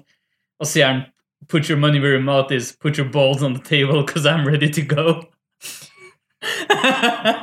så Det var to jævla spesielle kommentarer. Og så bare så jeg ned på den artikkelen der, så var det noen som Du har forum under. ikke sant? Ja, ja, ja. Og så var det noen som hadde kommentert Luke Rockhold really needs to learn to add no homo to his comments. Jævlig bra. Nei, men du, Han er jo en eh, modell slash fighter. Jeg, jeg, jeg, tror ikke han, jeg tror ikke trash talk er en del av hans liksom sånn day to day. Nei, men uh, I'm coming for that ass. Veldig bra kommentar. Jeg har jo fått med noe av det her, så Bisping starta jo litt med det. Eh, Vi snakka om det sist. At han starta litt med at eh, han skulle Han kunne møte Rockhold hvor som helst. da, Hvilken som helst vektklasse. Det er ikke noe problem for han. Sant. For å ta mer av sjelen hans. Han Mm. mener at han viste jo the blueprint Mm. for hvordan man slo Rockhold. Så jeg kan se for meg at det har eskalert videre, men ja, det, det der var eksepsjonelt dårlig trash talk. det, det var det. Put your balls on the table, I'm coming, eller et eller annet sånt. Speaking of which, uh, Gustavsson har jo også trash talk Eller ikke trash talka, men han sa at DC gjorde det easy way out med å prøve å challenge Miocic og dodge han. Mm. Jeg. Så jeg syns det er en eh, Nei, det er en ganske bald claim. Ja. Men uh, Gustavsson er en jævlig bra fighter, men Miocic har jo vist seg å være for det første en heavyweight, og for det andre så har han jo cleana ut heavyweight. Jeg vil ikke si at det er noe easy, Nei, easy det er fight. ikke en easy fight. Så nei, jeg tror folk generelt sett merker at trash talk hjelper. Vi snakker jo om helt urelevante fightere som Covington og Mike Perry, så Ja. hei, De har, dette her er, eh, de det har, her er greia. de har snakka seg inn i vår podkast, i hvert fall. Det har de i hvert fall. All right. Det siste jeg hadde tenkt å Jeg vet ikke om noe mye mer du hadde av bullshit. Har har det var mye bullshit i dag. Vi har, det, det, det har vært to uker med crap, ikke sant? To uker med bullshit. Det sier litt om hvor mye bullshit det er fra uke til uke igjen nå. Det er det. Mye trash talk og bare basic mennesker som slenger dritt til hverandre. Mm. Eh, det var en artikkel på Bloody Elbow, som er en MMA-nyhetsside som jeg ofte pleier å være inne på, eh, som snakka litt om sånn UC generelt, da, sånn fremtiden og sånn, fordi vi er jo vant til å høre Jeg føler at de har egentlig hatt den samme strofen sånn i ti år, om at MMA liksom er den raskest voksende sporten og de der greiene der. Eh, de går ikke inn på det, da, men de snakker litt sånn om hvordan eh, UFC sin demografi holder på å endre seg, og det er at eh, UFC var, på en måte ble veldig populært og veldig kult liksom, kanskje rundt den tida vi begynte å komme veldig inn i det, som nå er, eh, det er snart ti år siden jeg begynte å se på det, i hvert fall. Og at folk ager og går ut av sporten raskere nå enn det kommer nye folk inn. da. Så det er liksom, ikke en slags bekymringsnyhetsgreie, men det er en artikkel om at UC har ikke vært flinke nok til å være egentlig relevante og kule, da, hvis du kan kalle det det, for uh, nye, unge folk. da. Altså for å få inn nye folk. Sånn at uh, demografien deres blir eldre og eldre, og det kommer ikke inn i like stor grad nye folk i den yngste demografien deres da, som de sikter mot. Så jeg syns det var en litt sånn interessant read. Ja, nei, jeg, jeg, jeg tenker litt grann annerledes. Jeg. jeg tenker sånn, hva må, hva tilpasse seg til publikum som dere faktisk har Hvis det går, da. Altså de eldre folka som følger med på det her. Sånn som meg og deg, hvis vi er eldre, Ja, ja. den eldre demografien. Nei, det er, den eldre demografien er enda eldre. Altså, vi snakker liksom sånn folk at uh, mellom 40 og 50 begynner det å bli mange av. ikke sant? Ja, det Så folk som er enda eldre enn oss. Ja. Men altså, det har vi prata om før. Vi er jo mer MMA-interesserte enn uh, den uh, allemannsen, ikke sant? Mm. Så har de noe godbiter for de som er MMA-interesserte? Jeg vil si de har noe, men de fokuserer jo veldig mye på sånne freak freakshow-fights og det, kanskje, det kan være det at det, ikke er demografien som vokser ut av det, men at de blir lei av sånn der, ah, det, er, det er på en måte det er ingen kredibilitet i Mm. det her, ikke sant? Og det kan jo være et aspekt ved det også som gjør at folk Ja, bare helt- dropper ut. Helt klart. Og, og, ja, det er, det er helt klart én ting. Men også er det sånn, ok, de tingene som appellerer til mainstreamen, har vært sånn superstjerner sånn som Rousey og Conor McGregor, som har dratt inn eh, mye mainstream-folk. da. Men så har ikke offeringen deres Litt av det som står i artikkelen, at offeringen deres har ikke vært bra nok for å få de folka til å stikke utover de kampene. da. Så det er sånn, ok, Masse interesse rundt McGregor, men med en gang han var ute, så har ikke, har ikke det dratt inn flere folk i sporten, da, hvis du ser på tallene. Eh, sånn at Fox sine ratings er nede, pay-per-viewene går dårligere, bortsett fra bort de få eventene hvor det har vært eh, ja, de folka der. da. De gir Chuck Liddell sparken igjen. Så det er interessant å se hvor det går hen. Om det er på en måte en slide da, som går å vare, eller om, det blir, eh, om de klarer å gjøre noe for å trekke inn nye folk. da. Men det forklarer veldig mye òg at de eventsene de har gjort med Conor McGregor og Ronda Rousey, har ikke klart å rekruttere. Du klarer ikke Det blir et One off. det blir en one-off. Du får folk som ikke er interessert i MMA, til å se MMA én gang. Mm. Det, Og du, de, du rekrutterer dem ikke. ikke sant? nei, det gjør ikke det. De har ikke, de har ikke klart å gjøre noe for å holde på de folka. da. Men spørsmålet er om det er La oss si MMA har en naturlig markedsandel. da. Ikke sant? Og du kan gå ut av det av og til som en kampanje, Mm. men det er, ikke, det er ikke kjernen deres. Du kommer ikke til å få folk interessert i MMA ved å ha en fight som Conor McGregor, Nei. fordi det, tilla, det tiltaler bare folk som er interessert. De hadde sett han i en boksekamp, de hadde sett han i en MMA-kamp, de hadde sett han, så de, kanskje fokuset deres ikke burde være så mye på å få inn folk som ikke naturlig kommer til å ha et anlegg for å følge med på det her, men heller fokus, ok, hvordan kan vi gjøre dette her så relevant som mulig for de som er interesserte? Ja, jeg er helt enig, og det er jo litt sånn for, for oss som er interesserte, vi skimser jo litt av disse sirkusfightene, ikke sant? fordi vi mener det stjeler fra kredibiliteten. Så på en måte så er det sånn, ok, du har sånne store events som skal tiltale til mainstreamen, men mainstreamen blir ikke etter den fighten. Og for oss som er interessert, så blir det sånn, ja faen, nå blir det, blir det bare mer og mer sirkus. Eh, og det tiltaler ikke helt oss heller. Så de mister jo litt i begge ender Det er akkurat det. De, eh, de, på den måten. de, de, har prøvd på en strategi som tydeligvis ikke har fungert. Og jeg, Mm. tror, jeg, jeg tror det er mye mer komplekst enn å bare få en fight, og så kommer folk til å bli avhengig av MMA. Selvfølgelig. Og det er akkurat som at, ok, hvor mange boksekamper har du sett de siste fem åra? Nettopp. Ikke sant? Og du er interessert i slåssing. Ja. Ok, greit, du så Conor McGregor og Floyd Mayweather, men det er ingenting som får deg til å se mer boksing etter det. Nettopp. Det er det, det som er Jeg har valgt min sport. Ja. I chose my sport, man. Det er det, er det som er greia. Men det, nei, så jeg, det jeg håper, da Jeg håper at de har selvfølgelig Altså, de, UFC har jo dritmye penger. De Mm. har sikkert noen folk som har gjort analyse på det her og bare sånn Ok, det her funka ikke. Kanskje vi changer det up. Kanskje vi bare har en fuckings tittelholder av gangen. Vi setter litt sirkus til siden og fokuserer på å vokse blant de som følger med. Eller de som har et naturlig anlegg for å følge med på det her, men vi gjør det relevant for dem, Mm. så de ikke hopper av. Nei, så greia var jo liksom det at medianen da, i alderen til folk som ser på, øker og øker. Og det tenker jeg at det er ikke så veldig bra da, at det ikke kommer nye Men ikke for å get helt off topic, det gjør den vel generelt sett på alt, da. Ja, det kan Eh, godt hende. Så hvis du ser på Jeg, jeg mener at jeg så medianen, eller gjennomsnittsalderen, på CNN-serie, for eksempel, og den var sånn mellom 55-60. Mm. Det det er bare babyboomers og Eldre folk eldre folk som følger med på det. Det er ingen som følger med på det lenger i det hele tatt. ikke sant? Mm. Nei, det er Så- CNN blir jo, er jo typisk en greie som blir erstatta av andre ting. Men Ja. jeg tenker UC som sport er sånn Hvis de skal overleve, Vet du hva som er jævlig interessant? Ja, igjen, dette er også litt off-topic, men yngre kids de ser jo faen meg Alt de ser på, er Twitch. De ser på Twitch og folk spille online games og sånne ting som det. Det, det har jo tatt helt av. ikke sant? Mm. Kan være at det, det er det neste så, for den gruppen. da, Du klarer ikke å få dem til å Jo, du kan sikkert få med noen til å se på MMA, men det er, det, det er hverdagen deres, ikke sant? Mm. Så de, de, de kommer kanskje til å følge mye med på det naturlig. Ja. ja, nei, De må i hvert fall eh, gjøre noe, noen endringer. De nevner på en måte et par andre ting også som eh, kan være eh, på en måte verdt å ta til. F.eks. sånn som at UC har vært veldig strenge på copyright av en del ting. Nå, de har slacka litt opp med tanke på at på YouTube så har de begynt å release litt mer sånn free fights og sånne ting. Og sånne ting tenker jeg er viktig. for Det er at, dritbra. ikke sant? Fordi når du har en pay-per-view-modell, så sier de selv at hun være jævlig interessert for å gidde å betale 40 eller 50 dollar eller hva det er for å se et event. ikke sant? Helt klart. Eh, men det at de, og de har også vært veldig strenge på typ sånn eh, folk som skriver artikler eller deler ting som har uh, inneholder giffer, eksempel, Ja. fra kamper, med highlights. Dette er en highlight-basert sport, ikke sant? Ja. Eller hvor highlightene er virkelig det som kan selge tingen, og så tar de ned sånne ting. Det er sånn, mm, Dere tar ned liksom det som kan gjøre ting, få ting til å gå litt mer viral og skape litt blest og oppmerksomhet. da. Definitivt. Det, Og det, det er en av de tingene han Jack Slack har klaga på. Han er jo en analyst som skriver eh, lange artikler og går veldig teknisk analyse og sånn. Eh, og han, når han poster ting, så poster han giffer fra kampene.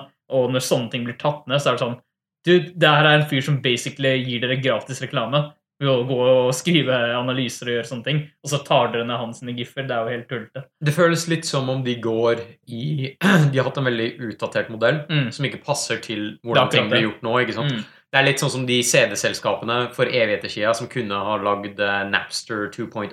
ikke sant? Mm. Det er evigheter siden. Og brukt denne teknologiske utviklingen for å, for å booste seg selv med gratis markedsføring og sånne ting som det. Selvfølgelig. Og du, selv de der fightsene på Jeg syns det i hvert fall det med UFC på YouTube. Hva skader det deg å ta en fight som har vært for sånn et år sia, og legge ut den for å få inn nye fighter, eh, for å få inn nye seere? De gjør jo det av og til nå. Jeg ser Ja, jo det også er, de er blitt bedre på det. Så jeg, jeg tenker akkurat det samme som deg. Det er, det er veldig mye bedre. Men fundamentalt så kan det være at de må endre hele forretningsmodellen sin. Mm. Kanskje det ikke er sånn at de kan ha de der sinnssykt dyre pay-per-viewsene. Mm.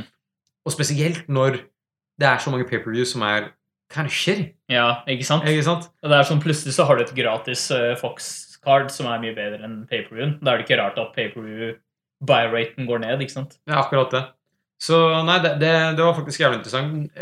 Det jeg alltid har lurt på, er at det, det er den vokser, raskest voksende sporten. De bare sånn Hva betyr det? Ja. Altså, I forhold til hva da? Ja, greit, hvis vi har to seere, og vi hadde én i fjor, så har vi vokst med 100 Sånn der, hva, hva, er det dere mener? Hva, hva betyr det egentlig? Betyr du har aldri på en måte sett noen konkrete tall eller ting I bak det I det, hele tatt, ikke sant? Mm. Fastest growing sport in the world. Faen, er ikke det cricket, da? Det, det, det er dritmange som ser på det, ikke sant? Ja. Nei, så det var jævlig interessant, faktisk. ja, jeg skal sende artikkelen, så kan du ta og lese Ja, den. ja, jeg må sjekke det ut. Mm. Jeg håper i hvert fall at det kommer til å få dem til å reagere på en eller annen måte. da. Da fordi jeg føler at vi en, en stund har vært i en shitty sånn metaperiode i UFC. Vi har det. Det har vært veldig mye sånne der irrelevante ting. Det har vært mye sirkus, det har vært mye dobbeltholding av titler. Det har vært Mye mye, bullshit. mye bullshit. Ja. Og litt sånn oversaturation, selv for oss. Ja. Uh, altså events hver helg, som er sånn hvor det er to interessante fights. Ja. Og det, liksom, det, blir liksom, det blir bare litt mye, Uh, Det, det, var det jeg tenkte på i dag òg. Sånn Sliter med å skape interesse, på en måte. mm. Uh, nei, så det er, det er helt klart eh, ting de kan eh, jobbe med. Og det står litt om uh, Dana White og liksom hvordan han har vært, og sånne ting også, som jeg tenker også er en viktig del av det. da. Ja, Ikke for å get for mye off topic igjen, men uh, Dana White, uh, altså Ben Askren, som vi har prata om før, Mm. som en fighter Han har snakka Jeg vet ikke om det var MMA Hour eller hva det var, men altså, vi har jo også nevnt det før.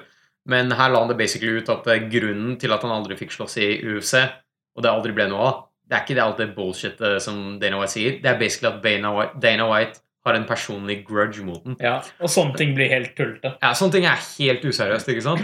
Og da, da, da, da er det en person som sitter der med for mye makt. Og Dana White har jo vært med helt fra begynnelsen av, da det var mye mer personlig og Mm. og hva skal jeg si, mer sånn grassroots, der kanskje han hadde mer avgjørelser. Men nå er det et stort selskap, og det, det bærer litt preg av sånn at kanskje han også er litt sånn utdatert. da. Ja, det er akkurat det jeg tenker også, Ja. Så nei, men den, den er interessant. Ta og Les den, så kan det hende at du Sure. har noen andre insights fra den uh, til neste gang. Nei, det, det, det, det, er, det er et kult konsept. Eller en kul, uh, kul sånn ting å grave i. Ja. Alright. Skal vi gå over til card, eller? Ja, la oss gjøre det. Yes. Så jeg uh, gikk på samme smellen som jeg har gjort en gang før. Du klarer ikke å holde deg unna. Hæ? Hva mener du? Ja, fortsett. Nei, det, det jeg skulle si, var jo at jeg, jeg begynte å se på det. Og så tenkte jeg ikke på at dette er ett type event og ikke et annet type event. Så dette var et fast fight, nei, fight pass-event. Så det betyr at de har alle fightene oppe, ikke bare main-cardet. Ja. Jeg tenkte ikke over det. Jeg tenkte at å, det er en unnamed-card. Dette høres ut som det, det er riktig. Fordi jeg bare husker jeg hadde sett det på forhånd, og så var det bare masse folk jeg ikke hadde hørt om. Jeg tenkte sånn, ok, vi er, nå er vi i gang. Og så plutselig etter sånn fire fights bare, vent, han her, Jeg har fortsatt ikke sett én kjent person her. Her er det et eller annet rart. Og så sa jeg nei, vent, dette er jo dritlangt, det, den videoen her. Ja. Så da skjønte jeg at ok, greit, dette, er- her har de tatt med alt. Jeg kom dit da jeg så uh, Snosnowski mot Godbear. Jeg bare sånn der, Vent! Det var første kamp. Ja, jeg bare Wait a minute! Jeg så ferdig den, og så tenkte jeg sånn her, Ok, greit, hva, hva, hva greia her? Det eventet her varer i seks timer. Hvordan ja, du skjønte det litt Ja. enn det jeg gjorde. Ja. Så nei, det, det, det, det fikk jeg med meg. da Så du har sett hele kartet fra start til finish? du? Jeg har sett alle kampene. Jeg har sett alle utenom uh, to. Så Ja, ja, ok, men det er ikke så verst. ja, det er ikke så bad. Men gikk du og sjekka resultatene først da, før du begynte å se, eller spolte du bare? Jeg spolte. Du spolte, ja. Ja. Eh, Jeg begynte å spole litt etter hvert. Men eh, la, oss, la oss snakke litt om kampene. Så hvis du har noe om de aller første, så kan du godt gjøre det. Godbeer, en sånn slugfest. Det var sånn litt sånn pro wrestling fight hvor du ser de to bare stå mot hverandre, så slår han ene, og så slår han andre. Og så, Nei, det var bare en display på to uh, ganske skillless heavyweights. Det er, som, er, som er også vel å kjenne kjennemerket. Som er 90% av heavyweights. Ja, ikke sant? Nei, jeg, eh, jeg, jeg vet ikke hva mer jeg skal si om den fighten. Nei. Altså, jeg, jeg, registrerte egentlig ikke noe sånn spesielt med den, eh, Nei. for å være helt ærlig. Annet enn at Godbear har en av de kuleste navnene noensinne. Det er det, han har det feteste etternavnet. Han Det var det som brente seg i hukommelsen min. Godbear. Jeg husker vi snakka om ham før også, faktisk. Ja. Eh, det var UFC 217. Ja. Jeg hadde egentlig aldri sett det her, men broren min ga meg en heads up fordi det var en fighter han kjente som uh, slåss i Wow. Som er eh, Danny Hendry. Han var skotte. Skotte, ja. eh, mot eh, Dawodu. Er sånn å? Hakeem Dawodu. Hakim Dawodu. Så det, det var også litt sånn der eh, jeg, jeg måtte jo se den fighten der, da, i og med at eh, det var noe kjennskap til det. Men heldigvis så vant han. Det er ikke så mye å si om det. Det var bare en straight som rocka han Dawodu. Ja, med en gang. ja. Med en gang, er liksom sånn, i løpet av 30 sekunder, brukte han det til å få inn en, en guillotine choke, som uh, han struggla litt med, men så fikk han en sånn standing overhead guillotine, og da choka han ut. Ja. Så det var jo litt morsomt, på en måte. Jeg har jo ikke noe kjennskap til Danny Henry, men jeg er- gjør alltid litt mer sånn close. Men eh, hvordan, kjenner noen hvordan kjenner han ham? Ja, Broren min har jo trent litt. Ja, ok. Ja, så han har jo trent litt striking og Jeg vet ikke hvor mye jiu-jitsu han har trent. Mm. Men det, altså, hvis du er inne i det miljøet i et sted som Skottland, sikkert i Hvis vi hadde trent her i Oslo også, Ja, på Frontline så Ja. hadde du jo sett Så- Mek, ikke sant? ja, så hadde du sett Mek, så, så da kjenner du på en måte til fighterne. Da. Mm. Lite grann, ikke sant. Mm. Så nei, det var jo kult å se. Det var noen flere skotter som Ja, det var, det var, jeg, tenkte over det. Det var Ja. sånn, oi, shit, det var mange skotter. Det var mye skotter og østeuropeere. Ja, ja det, var, det var det som var greia. Mange, mange russere og mye skotter Ja. Jeg bare, shit, det er, de har, eh, det er der de har henta alle fra. Det er der de henta alle fra. Så nei, det var uh... Ikke så mange irer, faktisk. Det er Litt sånn overraskende. Nei, de hadde en dude som sloss ut fra Dublin, men han var fra uh, Wales. Jeg tror det var han der ja. uh, John Phillips. møtt. Jeg så faktisk en video av han En video av han før kampen, Ja. som han hadde laget på Twitter. Så han hadde basically han hadde en sånn caravan som han hadde parkert utenfor enten gymmet eller huset til han der, eh, han som eier det gymmet. Jeg tror det er samme gym som Conor McGregor, liksom. Der, eh, jeg husker ikke navnet på han treneren. Han hadde parkert der, og så hadde han sånn der eh, video på Twitter hvor han har en tour av caravan sin. Så han bor basically i den, og så trener han i Oh my god, you wanna be a fighter? No, man! Fucking no! Tilbake til diskusjonen om penger, da. Ja. Det, jeg bare, det er det jeg tenkte når jeg så det. Jeg bare, holy shit. Hva, hva ga bak han, da? Tyggis, liksom? Ja, Jeg tror ikke det var noe med henne. Han var heldigvis han fikk en han måtte, han måtte ikke betale for shorten sin selv. Det var det, var det han fikk. Ja, men uh, Så han gir en guided tour av sin caravan på Twitter hvis du er interessert du, i det. den, det, det kommer jeg til å se på. Bare fordi det, Jeg, jeg syns det er kult å se på hvordan de fighterne her har det dag til dag. De gjør det mye mer menneskelig, og så gjør det mye mer sånn der du, du, du kjenner mye mer til hverdagen til de fighterne her. da. Mm. Så det han sa, var at når han først kom dit, da til, eh, til gymmet, så hadde han leid en Airbnb. Så var det sånn, fuck, dette er dritdyrt, jeg kan ikke bare bo her sånn long term. Så da hadde han skaffet seg en caravan, og så bodde han der. Det er litt sjukt, fordi jeg hørte en eh, ingeniør på Google har, du har du hørt det her? Nei. Han, eh, han har bare, han har bare et, en caravan, eller en sånn bobil, som han har på parkeringsplassen hos Google. så, så alt han gjør, er å gå fra der han bor når han jobber. Og de har jo alt på Ja, Google. ikke sant? Google? Campus er jo, virker jo dritsweet. Så han har alt der, og så bare går han dit for å legge seg. Herregud, ass. Det er life hack. Life hack. Ja, men det er- er best han gjør et eller annet på fritida, sånn som HK som løper eller et eller annet. Ja, nei, men du vet at Jeg tror hvis du jobber for Google, så tjener du såpass mye med penger at uh, han kommer sikkert til å bare kjøpe seg noe, et hus. ikke sant? Det er helt sjukt, ja. Så Alright, men jeg hadde lyst til å si litt om kampen før. Den tror jeg ikke du så. Paul Craig mot Magomed Ankalev. Nei, det var faktisk en av de jeg ikke så. Ja, nettopp. Så han Magomed er jo en av de eh, russerne på Karla som slåss mot Paul Craig, som var fra Skottland. Så det som var med kampen her, var at han Magomed dominerte hele kampen. Han hadde han nede. Altså selvfølgelig han eh, Som veldig mange av de andre fra Russland eller eh, Jeg husker ikke om han var fra Dagestan eller om han var russer eller hva det var for noe. Eller de er jo russere, de òg, men du skjønner poenget mitt. Eh, De er jo veldig gode til å wrestle, så han røsla med han, tok han ned, eide han hele kampen. Eh, Det var liksom en hel blowout decision victory hele veien. De siste ti sekundene i runde tre så slenger han og han Paul Craig opp en sånn Hail Mary eh, triangle choke, og så setter han den. Det er helt sinnssykt. Altså, han, han satte den med en gang òg. Altså, han han kasta den opp, og den satt i løpet av bare to-tre sekunder, så han måtte tappe ut på 4.59 av tredje runde etter å ha dominert hele kampen. Ah, fy faen! Men jeg tenker han kan ikke ha visst at han var så close. Fordi, Sover han dårlig nå, eller? Så, altså, ett sekund, Han hadde holdt ut ett sekund til, så han vunnet den kampen. det er sinnssykt. Ja, Det var helt sjukt. Så det, det var jo sånn der, oh my god, dette her er kanskje, en sen, kanskje den seneste stoppagen liksom, noen gang i en trerundekamp. Det var det vi trodde. Det var det vi trodde, ja. Inntil videre. Nei, men det, det er litt kjipt at jeg ikke fikk sett akkurat den, men uh, det helt, jeg elsker sånn uh, turnarounds. Ja. Det er alltid jævlig interessant. Men fighten, var den verdt også? Eh, nei, ikke selve fighten selv var ikke sånn veldig exciting. Han var bare sånn ganske mye sånn nede på bakken, lay and pray. Han uh, kasta jo en del slag og sånne ting, men det var, det var ikke en sånn superspennende kamp. Det var bare det at han dominerte hele kampen. Da. Ja. Det var nesten sånn at jeg holdt på å spole, og så Og ja, og så- også bare sånn Ok, fuck it. Ja. det, er jævlig, det er jævlig fett, fordi eh, det er jo en til kamp Ja, som slutter på 4.59 den også. i runde tre på dette kartet her.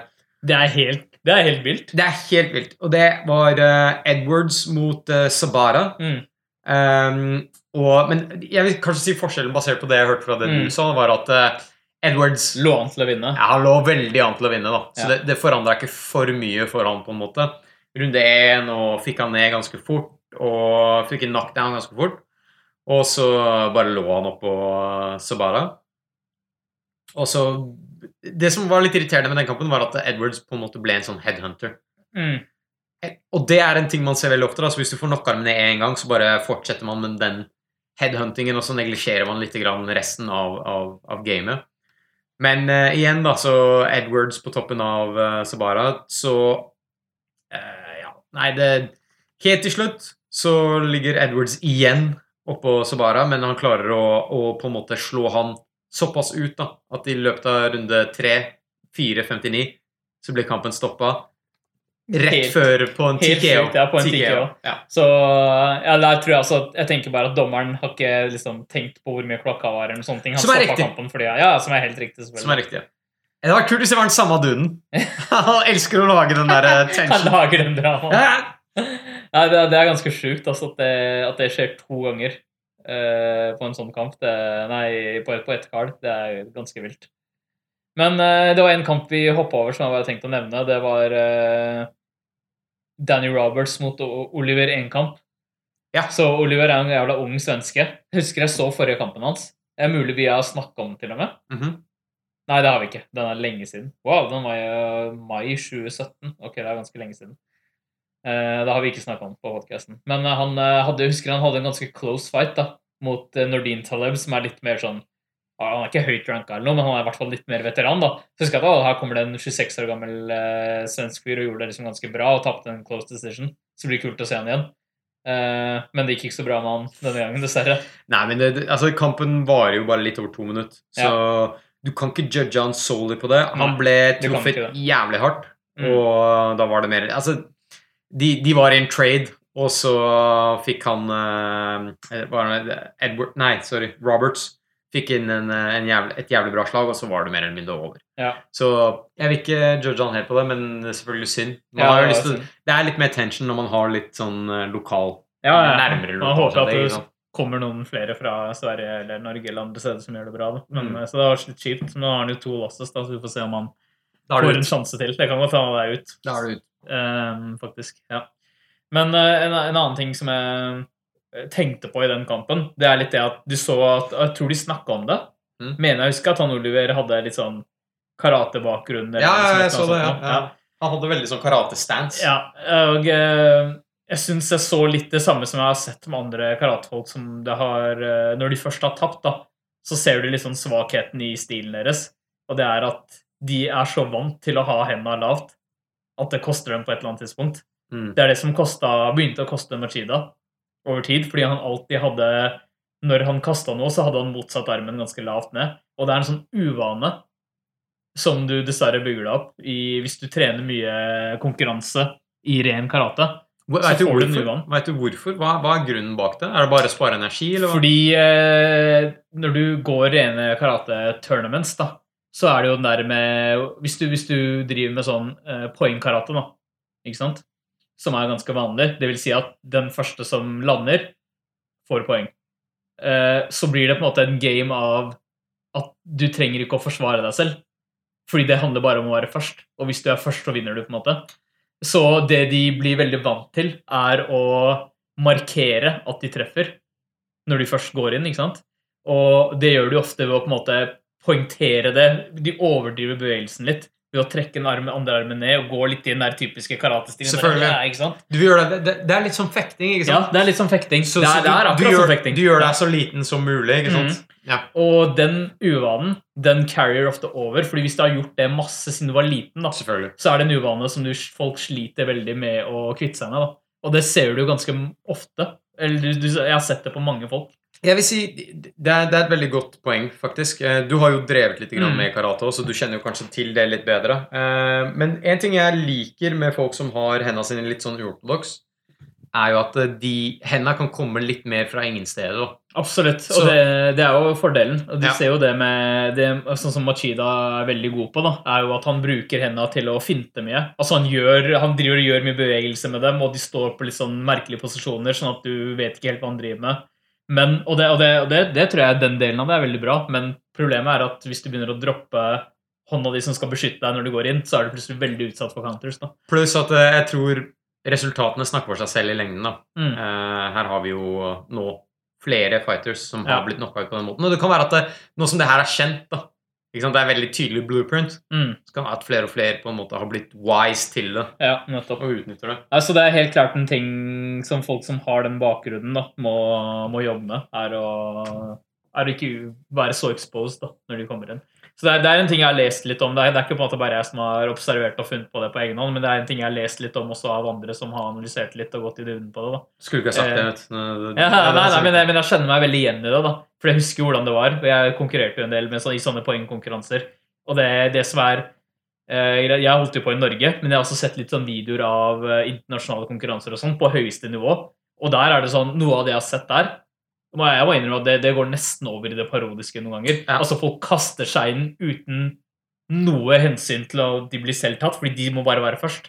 Og Ja. det er sånn, det, det, Når du ser det, så tenker du at dette her kunne du aldri gjort i en noe som helst seriøs fight. Mm. Eh, og det er klart at hvis det er den bakgrunnen du kommer med, da har du en del uvaner du må bli kvitt. da. Det er sånn de kaster seg inn, chin first, hodet opp, armer nede, bare for å klare å være den som Som de sier, det er en fektekamp. Bare strekke ut armen og være den som lander først. ikke sant? Ja, så det blir, Eh, ja. så så det, det er noen ganger jeg har tenkt at dette, dette her blir helt tullete. Du, du på en måte gamer gamer i konkurransen, da. ja, det er akkurat det. Men det er jo det har, Jeg vet ikke om Det er sikkert sånn karate har blitt etter hvert. ikke sant? Ja, det er det. Så, fordi jeg regner vel med at Under de, Ja. under de rammene det konkurreres i i dag. Ja, liksom. så jeg, jeg, jeg regner jo med at det er, det er en sport hvor ikke folk knocker hverandre ut på. Det er en veldig stueren sport. Det er akkurat det. Fordi du skal jo touche, ikke sant? Du skal ikke knocke ut. Ja. Så Nei, det, det, det er interessant. Jeg syns også eh, den karatestansen Jeg så litt grann, bare en observasjon jeg hadde da jeg så han der eh, Enkamp, var at eh, Det er bra navn, forresten, for en, ja. eh, for, for en fighter. Eh, og Kampmann er det beste, da. Kampmann er Det det er et bra. jævlig bra fighter. da. Men det er det at de står ganske sånn langt foran med det beinet sitt også. Mm. The front leggen er så Den ser så juicy ut, da. Og klar for å sparkes, liksom. Vet, de står veldig lett på den, da. De står veldig lett på den, ja. De så du skal skal kunne bevege deg raskt. eh, Så det er en annen ting. da, ikke sant? Ja. Når de, Igjen litt tilbake til hvis du ser for deg fekting, Mm. så skal de være veldig raske inn og ut. da, og det vil si rett frem og rett tilbake. Der skal de være veldig raske. Ja. Så da står du veldig lett på forbenet for å kunne darte inn og ut. da. Ja, Mm. Men samtidig så har du forbeina ganske langt, Langt ut. ikke frem, ja. Du har en lang stance. Du har Ja. en lang stance. Det ser du på f.eks. Thompson og sånn også. ikke sant? Det gjør du. Mm. Og han, har jo veldig, han bærer jo veldig preg av det, men Thompson har jo ikke blitt uh, Han har jo kommet i noen problemer, Han har det. men uh, Og han har henda veldig lavt nede. han har henda veldig lavt nede. Jeg synes, Sånn som Darren Till har jo også hatt uh, Da jeg så mot Cerrone, så jeg også at han hadde en veldig sånn Han blokka ikke veldig mye, men det har også Conor McGregor også har preg av. Har henda langt nede og bruker det for å på en måte være unpredictable. Mm. Og det gjør en veldig sånn wild fighter. Selvfølgelig, du, du har større sjanse for å bli knocka ut også, men hvis du kan du bruke det ordentlig, så er du veldig unpredictable òg. Ja. Mm. Så det er, det er litt både òg, men eh, nei, det er, det er interessant. det. Jeg er litt overraska over at en dude så ung som Enkamp Det kan være fordi han er svensk, og det er ikke så mye MMA der, men at du fortsatt ser en som kommer fra en helt annen bakgrunn, da, og så transitioner til MMA. Jeg ville tro at de fleste som er MMA nå, er pure Sant, MMA fra starten. ikke sant? Det er helt klart. Mm. Men uh, all right, skal vi gå videre? Yes. Jan Blackowitz mot uh, Manua. Ja. Yeah. mm. Så vi har vel snakka om alle andre fights nå. Vi hadde jo Disconoi mot War, men Ja, jeg har ikke noe å si om det. Nei, jeg syns det kunne gått begge veier. Det var kanskje det jeg hadde tenkt å si om det. Ja, den var uh, forholdsvis close, men ikke sånn dritfet kamp. på Nei, det, det var det ikke. Det er kanskje ikke så mye å si om det. Nei. Ja, Manoa, Jimmy Manoa, jeg føler at han all, har calla ut alle Han calla ut meg på Twitter, liksom. han caller faen meg ut alle. Eh, dette her var en rematch. Det fikk jeg ikke med meg. Ja, ja, ja. Hvem er det som calla for den rematchen her? Er dette her en rematch som Jeg- trengte å skje? Jeg tror det bare var fate at de kom tilbake sånn Er er det deg og deg igjen? Men det verste er jo at uh, Jim Mano vant til første gang. Og Han han vant jo Blackowitz. Så nå er det sånn her, ok, ja, nå må vi ha en trilogi. Jeg bare sånn, ja, men jeg elsker det! Det er en sånn trilogi mellom to sånne ganske sånne ja, det er ingen som, ingen som har etterspurt den trilogien der. Men dude, eh, Manoa han var jo ranka ganske høyt. Ja, han var det. Det er jo fordi han, han har hatt en sånn liten run. Ja, som han, Jeg tror han var ranka nummer fire. Wow. Og at Blavic Ok, Hvor mye trenger vi å snakke dritt om deg, Theo, en gang til? Jeg føler vi har gjort det nok en gang. Så jeg tror jeg, jeg, Blavic var ikke ranka høyt hvis han var ranka. Han er 11. Ok, så han var Rankingene har ikke oppdatert seg ennå, så han, er, eh, han var på 11, og Manu var på 4. Ikke sant, så det, det sier jo lite grann. Mm.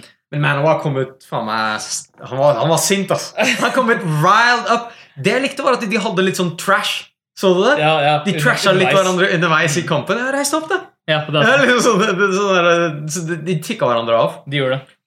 Men uh, Manoa var veldig sånn aggressive, sterke enkeltslag og fikk på en måte ikke gjennomført det han skulle. Mens han uh, Blavic hadde noen flurries, og det var det som ga han edgen da, i Mm. disse standupene. For det var jo basically en standup-match. Ja. Så når jeg så Manua, så tenkte jeg sånn Ok, han har ikke vært på en veldig run, da, men i light heavyweight, så hvis du vinner mot én, så er du basically on a On a tear. Så han hadde vunnet mot OSP, knockout, og så hadde han knockout Corey Anderson. Og så tapte han imot Øzdemir. Han ble knocka ut der. Jeg vet ikke om du husker den. Det var da Østemyr fikk title-shoten sin. Eh, og så var det jo den kanten her da, som han eh, tapte nå. Men før det så var det sånn Etter at han hadde knocka ut de to, da, OSP og Corey Anderson, og siden dette er en så ræva divisjon, så var det sånn ja, han nærmer seg liksom en title shot og sånne ting. da. Så han var liksom on a run i den divisjonen her, om du kan kalle det det. Eh, men når jeg så den kampen her sånn umiddelbart, så tenkte jeg sånn Wow, ok, dette her er ikke en fyr Som er ten contender. Nei. Nei. Ikke i det hele tatt. Altså, han Du så hvor wild han swinga. Ja, Det er sånn, når jeg så det, jeg bare tenkte sånn Det kan hende jeg bare ikke har lagt så veldig mye merke til det fordi jeg ikke har fulgt med sånn supernøye på kampen hos før. Eh, eller så har han bare regressa i skillen sin, fordi å slåss og sånn det der, det er, det er jo nesten useriøst. ja, nei, altså det, Han, han swinga bare helt wild og var helt åpen. Ja. Hver gang han kasta et slag, så var han helt wide open. Og det, var det, det som skjedde, var at han i de ville, floor, altså i de ville swingsene så ble han jo truffet. ikke sant? Mm. Det, det, han, han jabba, han Blavic jabba Ja. og traff han bra. Var mye mer precise i strikingen sin. Og Ja, nei, det var det, han- Man var bare pusha for mye. Mm. Pusha for mye og var for lite strategi i det. Ja. Og det virka som han bare skulle inn og ha en yep. one big KO eller et eller annet. sånt. Definitivt. Han gikk inn med enkeltslag, harde enkeltslag, og prøvde å knocke han ut. Ja. Nei, så det, når jeg så det, så det var ikke veldig sånn encouraging å se. Jeg tenkte sånn, ok, dette er, eh, han går da for å bli gatekeeper-status i Du, det er jeg imponert at han kom til fire. Altså. Ja, nei, du, det skal ikke så mye. Du kunne kanskje klappet også. Hvis du hadde veid litt mer. Ja, 60 et eller annet kilo kommer opp dit. Hey! Vet du hva, Hvis du er en litt stor middleweight, så er det faen meg gull å gå opp til, uh, Du tenker til det? Ja, kanskje det er det Rockhold uh, Rockhold tenker, ja. Ja, ja. Bortsett fra at hvis han er litt chinny, så er han litt mer utsatt i light heavyweight. jeg elsker ordet chinny. Ja. Han er, han er jo utsatt, og han er jo figured out som faen. Han har blitt tatt tre ganger nå på samme måte. eller noe sånt. ja, ikke sant. Det lover ikke så bra for han heller. er. Men hvis du er en litt svær middleweight, ja, det hadde jeg tenkt eh, shit, man, light heavyweight. Til, kanskje til og med Romero. Hvis han hadde Han er jo ganske stor. Mm. Han er ikke så høy, da, men uh, hadde han da ikke kutta så mye vekt og lagt på, på en måte, hadde, hadde kunne hatt bedre conditioning og vært veldig sterk i light heavyweight, f.eks. Vi snakka jo Eller eh, vi snakka litt grann før podcasten om eh, Joe Rogan-podkasten med Romero. Mm, Og da spør jo Joe han rett ut når han har tenkt å retire. ja, for han er jo 40. 41, tror jeg han er. 41. Så, og han sier sånn der, vet du hva ja, det, var, det var jævlig kult intervju, forresten, men uh, han sa sånn at uh, hele kroppen hans gjør vondt hele tida nå, liksom. Mm. Han, han ser bra ut, Ja. men make no mistake about it, han er 41. Så jeg tror hvis ikke han klarer denne runnen her Hvis han ikke klarer det tittel, mm. å få beltet nå, så kanskje det er Så kommer han til å begynne å vurdere det, i hvert fall. Mm. Det kan godt hende. Det kan være. For det er sånn hvor lenge skal du utsette kroppen din for de weight-cuttene? For han må sikkert kutte litt.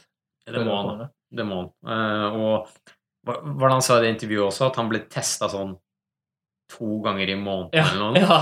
Han blir testa to ganger. Ja, det testa han faen meg hver dag! ok? Men altså, han bekrefta bare at eh, For det har vært sånn snakk om eh, hvordan er det USADA bestemmer hvem de skal teste hvor ofte. Fordi det er ganske stor forskjell i hvor ofte folk blir testa.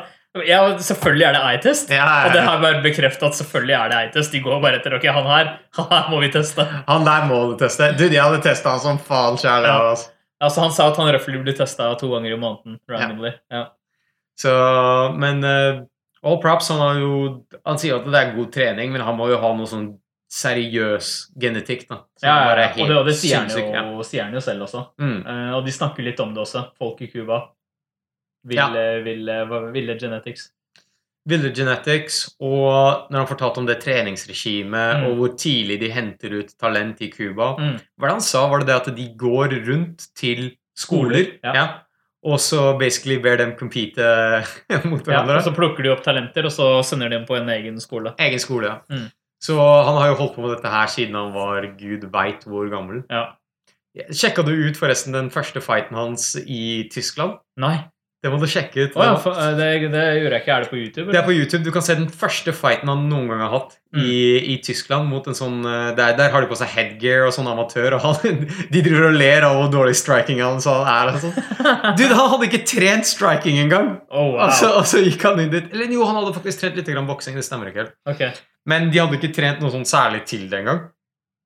Eh, og da er det sånn Han karen blir slått litt i magen, og så bare sånn «Ah, Ok, nå, nå, nå er det over. Ja, det er det han snakket om, Nå ja. er det nok. Nå er det nok. 1.048, ja. Altså han brukte 48 sekunder på Så det er, det er humble beginnings for uh, Romero. ass. Ja, shit. Ja, han hadde jo en del kamper i Tyskland, ja. Mm. Det som er jævlig kult, er at Matt Brown har jo vært nedi der også for å trene. Ja, stemmer det. I Cuba. I Cuba, ja. Mm. Og han sier han elsker det miljøet, og han sier at de folka de har der, er insane. Mm. Romero sa det også. at Dude, Hadde jeg gått tilbake der nå, så hadde de drept meg. Ja. They would fucking eat me alive. Og de, det, det er helt sjukt, fordi de fordeler mat også. Og hvor bra rom du får, og alt sammen basert på hvor bra du gjør det. Yep. Så alle vil ha plassen din. ja.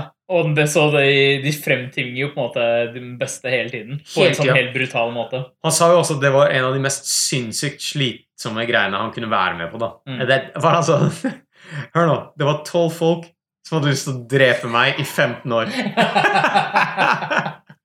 ja, det er ganske vilt. Altså. Så nei, det er, eh, det er, det er, det er insane. Jeg håper det, selvfølgelig, Romero er jo snacks å se på slåss. Jeg håper ja, han blir der så lenge som Ja. mulig. Det blir jævlig kult med rematchen med han og Det blir dritbra. Jeg er pumped. Ja. Jeg er pumped som faen.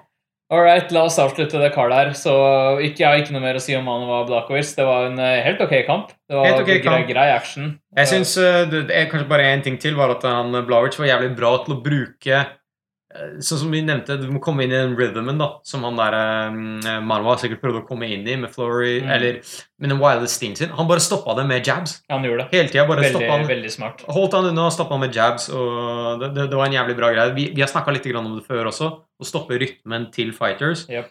Som uh, Rockhold ikke klarte å gjøre mot eh, Romero, Nei, blant sant? annet. Ja, og han la han holde på i sin egen eh, rytme uten å stoppe Ja. han. Ja. Så det, det, det klarte han Og, å ikke, utøve så bra. ja, og det Rockhold som vi snakket om også gjorde veldig feil, var jo da la han få pausene sine når han ville Yep. ha pauser. Akkurat det. ikke disrupte han med jabs og andre ting. da. Ja, så den jabben Eller feints, bare sånn som Whittaker gjorde. jeg føler bare den generelle fight-IQ-en begynner å gå litt opp. da.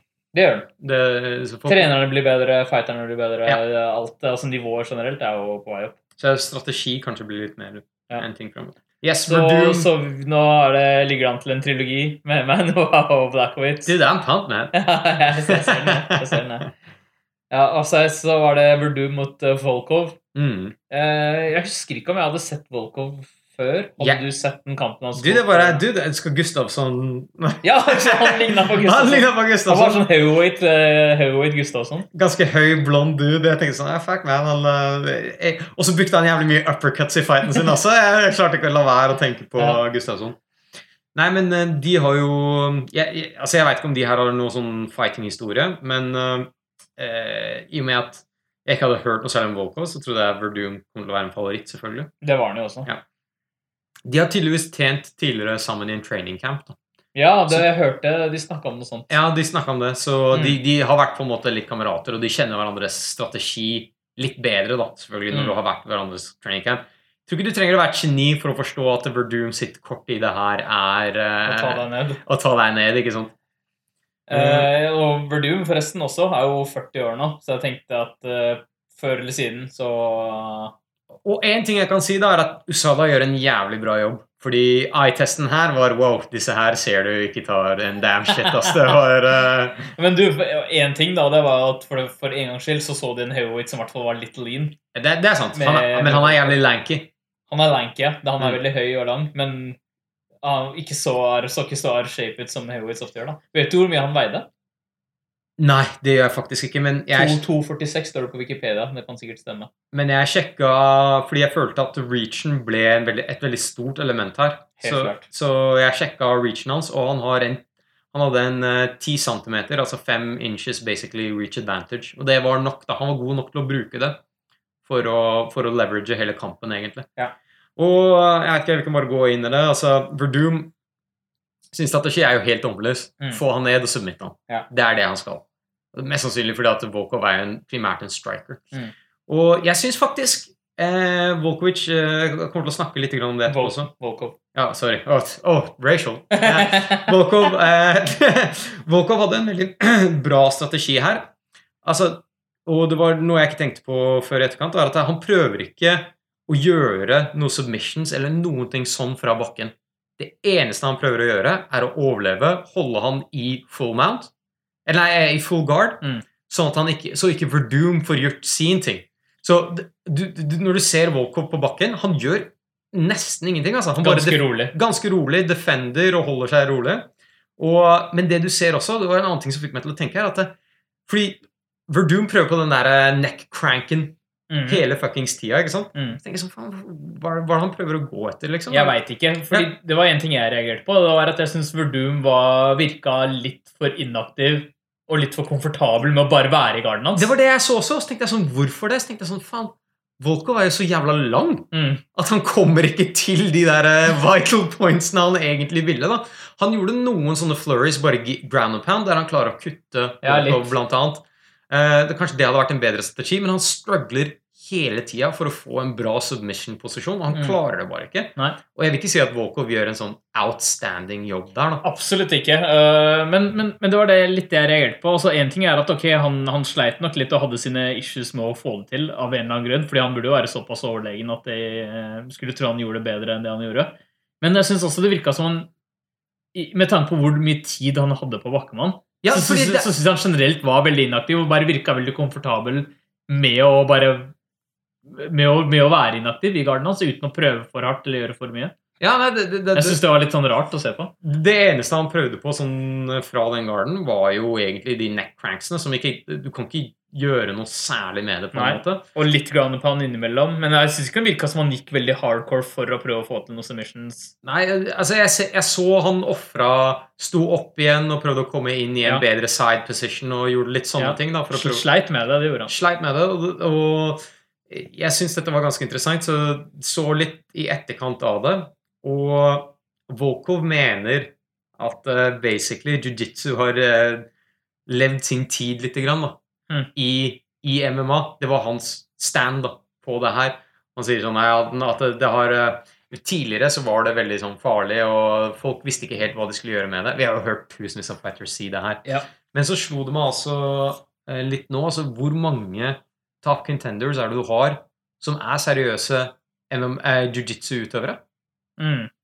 Det har dabba ned Ja, ja. mer og mer, altså. Ja, det, det har det. Det har vi vel snakka om før. Om ikke på podcasten, så har vi Ja. om det ellers. At uh, du ser jo ikke like mye sånn uh, Hva skal jeg si high level jiu-jitsu som bare dominerer, da. Nei. Fordi alle er generelt blitt så gode at det er ikke så lett å bare sette ting. Det det. Men så har du folk innimellom, da, sånn som Brian Ortega, Ortega, ja. for eksempel, som kommer og bare uh, De er så gode, da.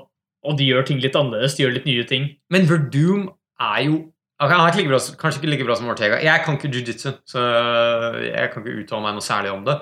Men uh, Verdum er jo også en jiu-jitsu specialist. Ja, men altså Ja, det, er- det er sant. Og han, eh, og han har jo sine submission wins. Han hadde jo en uh, sist for uh, tre kamper siden, altså inkludert den han hadde nå, så hadde han en armbar mot en fyr som han tok bare på ett minutt. Det, ikke sant? Og der viste jo hva som skjer når du har en fyr som ikke kan forsvare seg ordentlig mot jiu-jitsu. Da bare blir han dominert med en gang. ikke sant? Ja. Han, eh, det var mot en sånn uerfaren heavyweight som het Walt Harris. Jeg tror det var en sånn last minute fight, nesten. Okay, ja. Eh, så hvor han bare satte en submission med en gang. Ja, faktisk, når han tok beltet fra Kane, det var jo også en submission. Ja. Selv om han eh, tok han jo Det skjedde jo ting i forkant, men det endte jo med en guillotine choke. Så han, han setter jo sine han, han fikk en, en attempt. Det var det beste han fikk. Ja, her. her, her var det ikke effektivt. Her var det ikke effektivt. Så det hele kampen består basically av at uh, uh, Verdum prøver å få han ned. Han klarer å få han ned, men klarer ikke å gjøre noe damage, Mm. ironisk nok. Mm. Men så blir han mer og mer sliten. Det kan være alderen, det kan være hva faen. Uh, Alder, han begynte å ta litt damage. Begynte å ta litt damage, fordi det Volkov gjorde jævlig bra, var å bruke disse hooksene, eller nei, hva heter det, en uppercutsene, Mm. som traff eh, marken sin ganske bra. Og så brukte han reachen sin ganske bra også. Så nå, i den strikingen, da, så Verdum får inn noe slag, men uh, Volkov sin reach og bare precision er det som på en måte får han ned. Mm. Men eh, en ting som jeg syns uh, virka liksom bekymringsfullt med tanke på fremtiden til Volkov, er liksom hvor lett han ble tatt ned. Han kom scrambla opp noen ganger. Ja, men altså, han ble tatt ned veldig lett på single legs. Ja. Og det er sånn, hvis du blir tatt ned så lett på single legs, da er det ikke så vanskelig å ta ned. Jeg tenker at noen med en veldig sånn ground and pound game da, kunne sikkert, Ja. Ja. kunne sikkert gjort mye damage på han. da. Ja, det, det, så det, jeg synes ikke det, det var det første jeg la merke til. var Kampen starta jo basically med at uh, Verdum tok en single leg og tok han ned. Og det jeg har hørt fra litt sånn Jeg bare husker jeg har hørt noen fighters i intervjuer eller andre ting snakke om, er sånn Du har ingen business å bli tatt ned av en single leg i UC, på en måte, og det skal på en måte ikke skje. da. Nei, det er... så det er En annen ting som slo meg også, var at uh, hadde dette vært en trerundefight, så hadde kanskje Verdum vunnet. Eh, Ja, Fordi- faktisk. faktisk- For han leda, ja. han leda jo de første rundene, for all del. Så, så de to første rundene vil jeg gi til Verdum ganske godt. Og så runde tre, da er det, da er det Volkov som, som vinner. Og så runde fire, selvfølgelig, så vinner han eh, hele, hele med en TKO, eller ble det en KO? Det var KO. en KO, ja. Han knocka han jo ganske hardt ut på slutten, faktisk. Han tok en Super precision. Ja, altså han uh, slo han jo så han ble, gikk ned i gulvet, og så hadde han en sånn follow-up. Da Ja. så, så, så han gikk helt ut, faktisk. Det jeg likte med follow-upen hans, var at han gikk helt opp til ham. Skjønner du hva jeg mener? Han Ja. gikk liksom sånn Ikke guard eller noen ting, han gikk bare rett opp til Ja. trynet hans, liksom. Det er sant. Nei, Nei, men i forhold til dette med submission og sånn, det er sant det at det, ofte mange av de submissionene som settes, kommer på en måte er litt mer sånn opportunistiske. da, altså Du kommer kanskje etter at han er blitt knocked down, eller eh, det har skjedd et eller annet sånt. Sånn som. Danny Henry i den kampen her. ikke For eksempel. Ja, og da kommer ofte submissions, så det vil en måte å avslutte kampen på. mer enn Og det er en jævlig bra måte å avslutte kampene på. Veldig bra måte å avslutte kampen på. Ja. Eh, Men uh, kanskje ikke så mange sånn ut som er på en måte rene submission finishes, sånn du kan kalle det. Da er jo Brian Ortega er jo et eksempel. Mm. Uh, jeg kom også på den derre Demetrius Johnson sin win, som han hadde den derre flying Ja! armor og jump hans. Men det er en av de sweeteste tingene ja. Og det er sånn der, er det, Jeg tror ikke det er noe du lærer på jiu-jitsu-treninga, for å si det sånn. Det var et eller annet, det var noe helt spesielt. Så liksom. jiu-jitsu er jævlig bra for en kar som prøver å clinche for å redde seg. ikke sant? Mm. Så er han helt dazed, egentlig. Det eneste han prøver å gjøre, er å panic wrestler og prøver å save seg selv for å ikke bli knocka the fuck out. Mm. Så det, det, det, sånn sett så er jeg helt enig med deg. Men det kan, det kan være at de dagene med eh, bare straight up BJJ, eh, få han ned, og så submitte han er, ja, det, det, det kan skje med us, hva skal jeg si, lavt ranka fighters. Ja. Men eh, det er mer en anomaly nå enn det Ja, har vært. nei, fordi på høyeste nivå så må jo alle være såpass gode at de kan forsvare seg ganske bra. Ja. Og det er sånn, hvis du ser på eh, Hvis du ser på rene BJJ-konkurranser, da, da er det jo selvfølgelig bare de highest level-folka mot hverandre. Det er ikke så ofte det faktisk ender med submissions. Det er veldig ofte at de vinner på poeng der òg. Og poengene kommer jo av hvem som tar den andre ned, eh, attempts, hvordan de forsvarer seg. Det er en del sånne ting som gir poeng, da. Så veldig ofte så ender heller ikke de kampene med submissions, faktisk. Nei, okay. Så det, fordi, det. fordi det er veldig vanskelig, da. Jeg har, aldri hatt, jeg har aldri hatt utholdenheten til å se en hel BJJ-event. Det er noen av de som er veldig lange, da. Det er ofte Ja. veldig lange kamper. Jeg har, sett, jeg har ikke sett mange av de, men jeg har sett noen. og Jeg har ofte gått inn og sjekka litt sånn resultater, for noen ganger så er det jo sånn folk fra USA er med og sånn i noen sånne turneringer. Yes, det, det, jeg Eh. mener John Jones var jo med på noe greier også når han ikke kunne Ja, nettopp. Og han eh, eh, Åh, hva heter han igjen? Han tidligere lightweight-champion. Han eh, Benson Henderson. Ja. Han har vært med i en del BJ-konkurranser fordi han er ganske god. Det har vel også Rory McDonald. Helt sikkert. Så jeg har sett noen sånne, og veldig ofte så ender ikke ting nødvendigvis med en submission. da. Nei. Men selvfølgelig, etter at eh, Verdum tapte, hvem tror du var der for å slenge litt dritt? Covington. Covington, selvfølgelig. Hva er det han sa? Ja, nei, han basically bare lo av han. Eh, Faen, for en søppelfyr, ass. Ja, søppelfyr. De, altså, Covington og Verdum hadde jo eh, litt beef da de møttes i Australia. Jeg vet ikke hvorfor Covington Han var i Australia. Ja. Verdumerang. Ja, Verdumerang. Ja, men hvorfor var Covington Bare for å lage bråk. Bare for å lage bråk, ja. ja. Så det, det- hva heter det en uh, Verdum kasta en bumerang i trynet på Covington. Vi har en episode om det som heter Verdumerang. Ja, en av våre første episoder, Ja. faktisk. Eh, så det er selvfølgelig litt drittslenging mellom dem. Nei, du, Covington slenger jo dritt til alle. Alt, alt alle. Så, så nei, men det er bare litt sånn for å gjøre det vondt verre, da.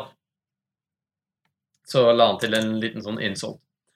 For en, for en For en kukksuger. Jeg har lyst til å se han og Mike Ferry. Let's go!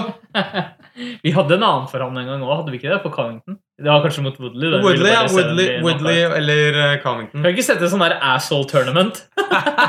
Sånn åttemanns. Vi tar et sånt helt card med bare assholes. Det hadde vært jævlig Du får bare se de folka du hater mest, uh, bli knocka ut eller tape. All right. Um, yes, Men neste event er jo faktisk en jævlig sweet en. Den er, uh, den er nice. Det er no bullshit. Uh, så neste event er vel uh, 2.23. Yes. Men det- det er stund- april. Det er, det er i april, da, så det, det er en liten stund til. Men da har vi en fight jeg tror alle er jævlig kine å se på. Det er Khabib Tony Ferguson. Mm.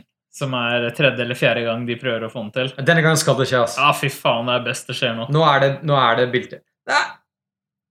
Jeg ser på Cardinal, og det står interim champion på Ferguson. på UFC sin side, eller? Nei, det her er på Viken. Ok, ja. Ja. ja. Eh, ja, men per definisjon så er jo han Han er jo interim champion nå. Ja. Eh, det er vinneren av det Beltet tittelen her skal bli liksom, Champion. Ja. Så fair enough. Um, det blir en jævlig Jeg er jævlig spent. Khabib har vist at uh, han kan være ganske åpen for striking. Han kan bli rocka. Oh yes. Så det, det, det er mulig at det skjer. Samtidig, Kevin Lee fikk til og med ned Tony Ferguson. Mm. Det lover ikke så bra. Det lover ikke bra for Tony Ferguson. Nei. Nei, fordi det er jo hele clouet med å Hvis du skal ta Ingen som har klart det ennå, men å ta Nurmi, Ja, det er jo å klare å ikke bli tatt ned. Det er akkurat Du må klare å strike han, du må klare å treffe han og skade han, og du må ikke bli tatt ned. Hvis jeg hadde vært coachen til Ferguson, sagt, vet du hva, drit i defense. Du må bare knocke han ut før, du, før han kommer inn til. Det, det, det er ingen annen måte å gjøre det her på. Ja, Men du må ha en eller annen backup, da. Klarer han å lukke den gapen der, så er det over, ass. Ja, det tror jeg også. Da, da, da Fordi altså, det som er, er at Ferguson er ganske wild på bakken, og han har mye submission attempts, men de så at Kevin Lee klarte å gjøre masse damage mot han. Kevin Lee, klarte, Kevin Lee klarte å gjøre masse damage mot han, Ja. og Khabib er liksom sånn i sin egen Liga. klasse, ikke sant? Mm. Så jeg tror at hvis det blir clincha, så er det Ja. over. Nei, altså det Du kommer til å bli slitt ut. Du husker jo Edson Barbosa. Hvor sliten var han, liksom? Ja, han var helt ferdig. Han var helt ferdig, ikke sant? Så jeg, jeg vil Jeg har en ganske Jeg har ikke sjekka oddsene på det her, faktisk. Nei, det, det er jeg ganske sikker på at det er i favør av uh, Det tror jeg også. Av, eh, Nurmagomedov har uh, 1,4, da. 1,42. Så- ok, ja, Og så er det 3 på Ferguson. Ja. Så jeg tror definitivt uh, jeg, har- jeg har fingeren på Nurmagomedov også. Ja. Så. Men det blir en jævlig spennende fight å se uansett. Det blir, jeg håper Nurmagomedov blir champion nå. Ja. Det hadde vært en jævlig kul champ. Mm. Han er jo alltid kul å se på. Han har så Han tricky wrestling eh, gående. Um, Men eh, av de som er topp i lightweight, hvem er det som liksom kanskje har best sjanse mot han? Om du kan kalle det det. Jeg sitter og lurer på hvem er det som liksom har rette stilen? Connor McGregor Nei, nei! Jeg veit faktisk ikke helt. nei, det, det Du må være noen som er sykt solid eh, En sykt solid wrestler eventuelt. da. jeg vet, Tror du de klarer å stoppe altså, det, det er det jeg tenker litt. da Er han så above de andre sin sånn uh, uh, Hva skal jeg si Take down defense? At det, det, det er ingenting å gjøre med det. Ja, jeg veit ikke. Det er i hvert fall ingen jeg ser sånn umiddelbart som jeg tenker at å, han der kunne slått Khabib. Nei, det, det, det er det jeg tenker også. Og han har jo på en måte jobba seg litt opp, ikke sant? Mm. Det er ganske mye sånn strikers egentlig i lightweight akkurat nå.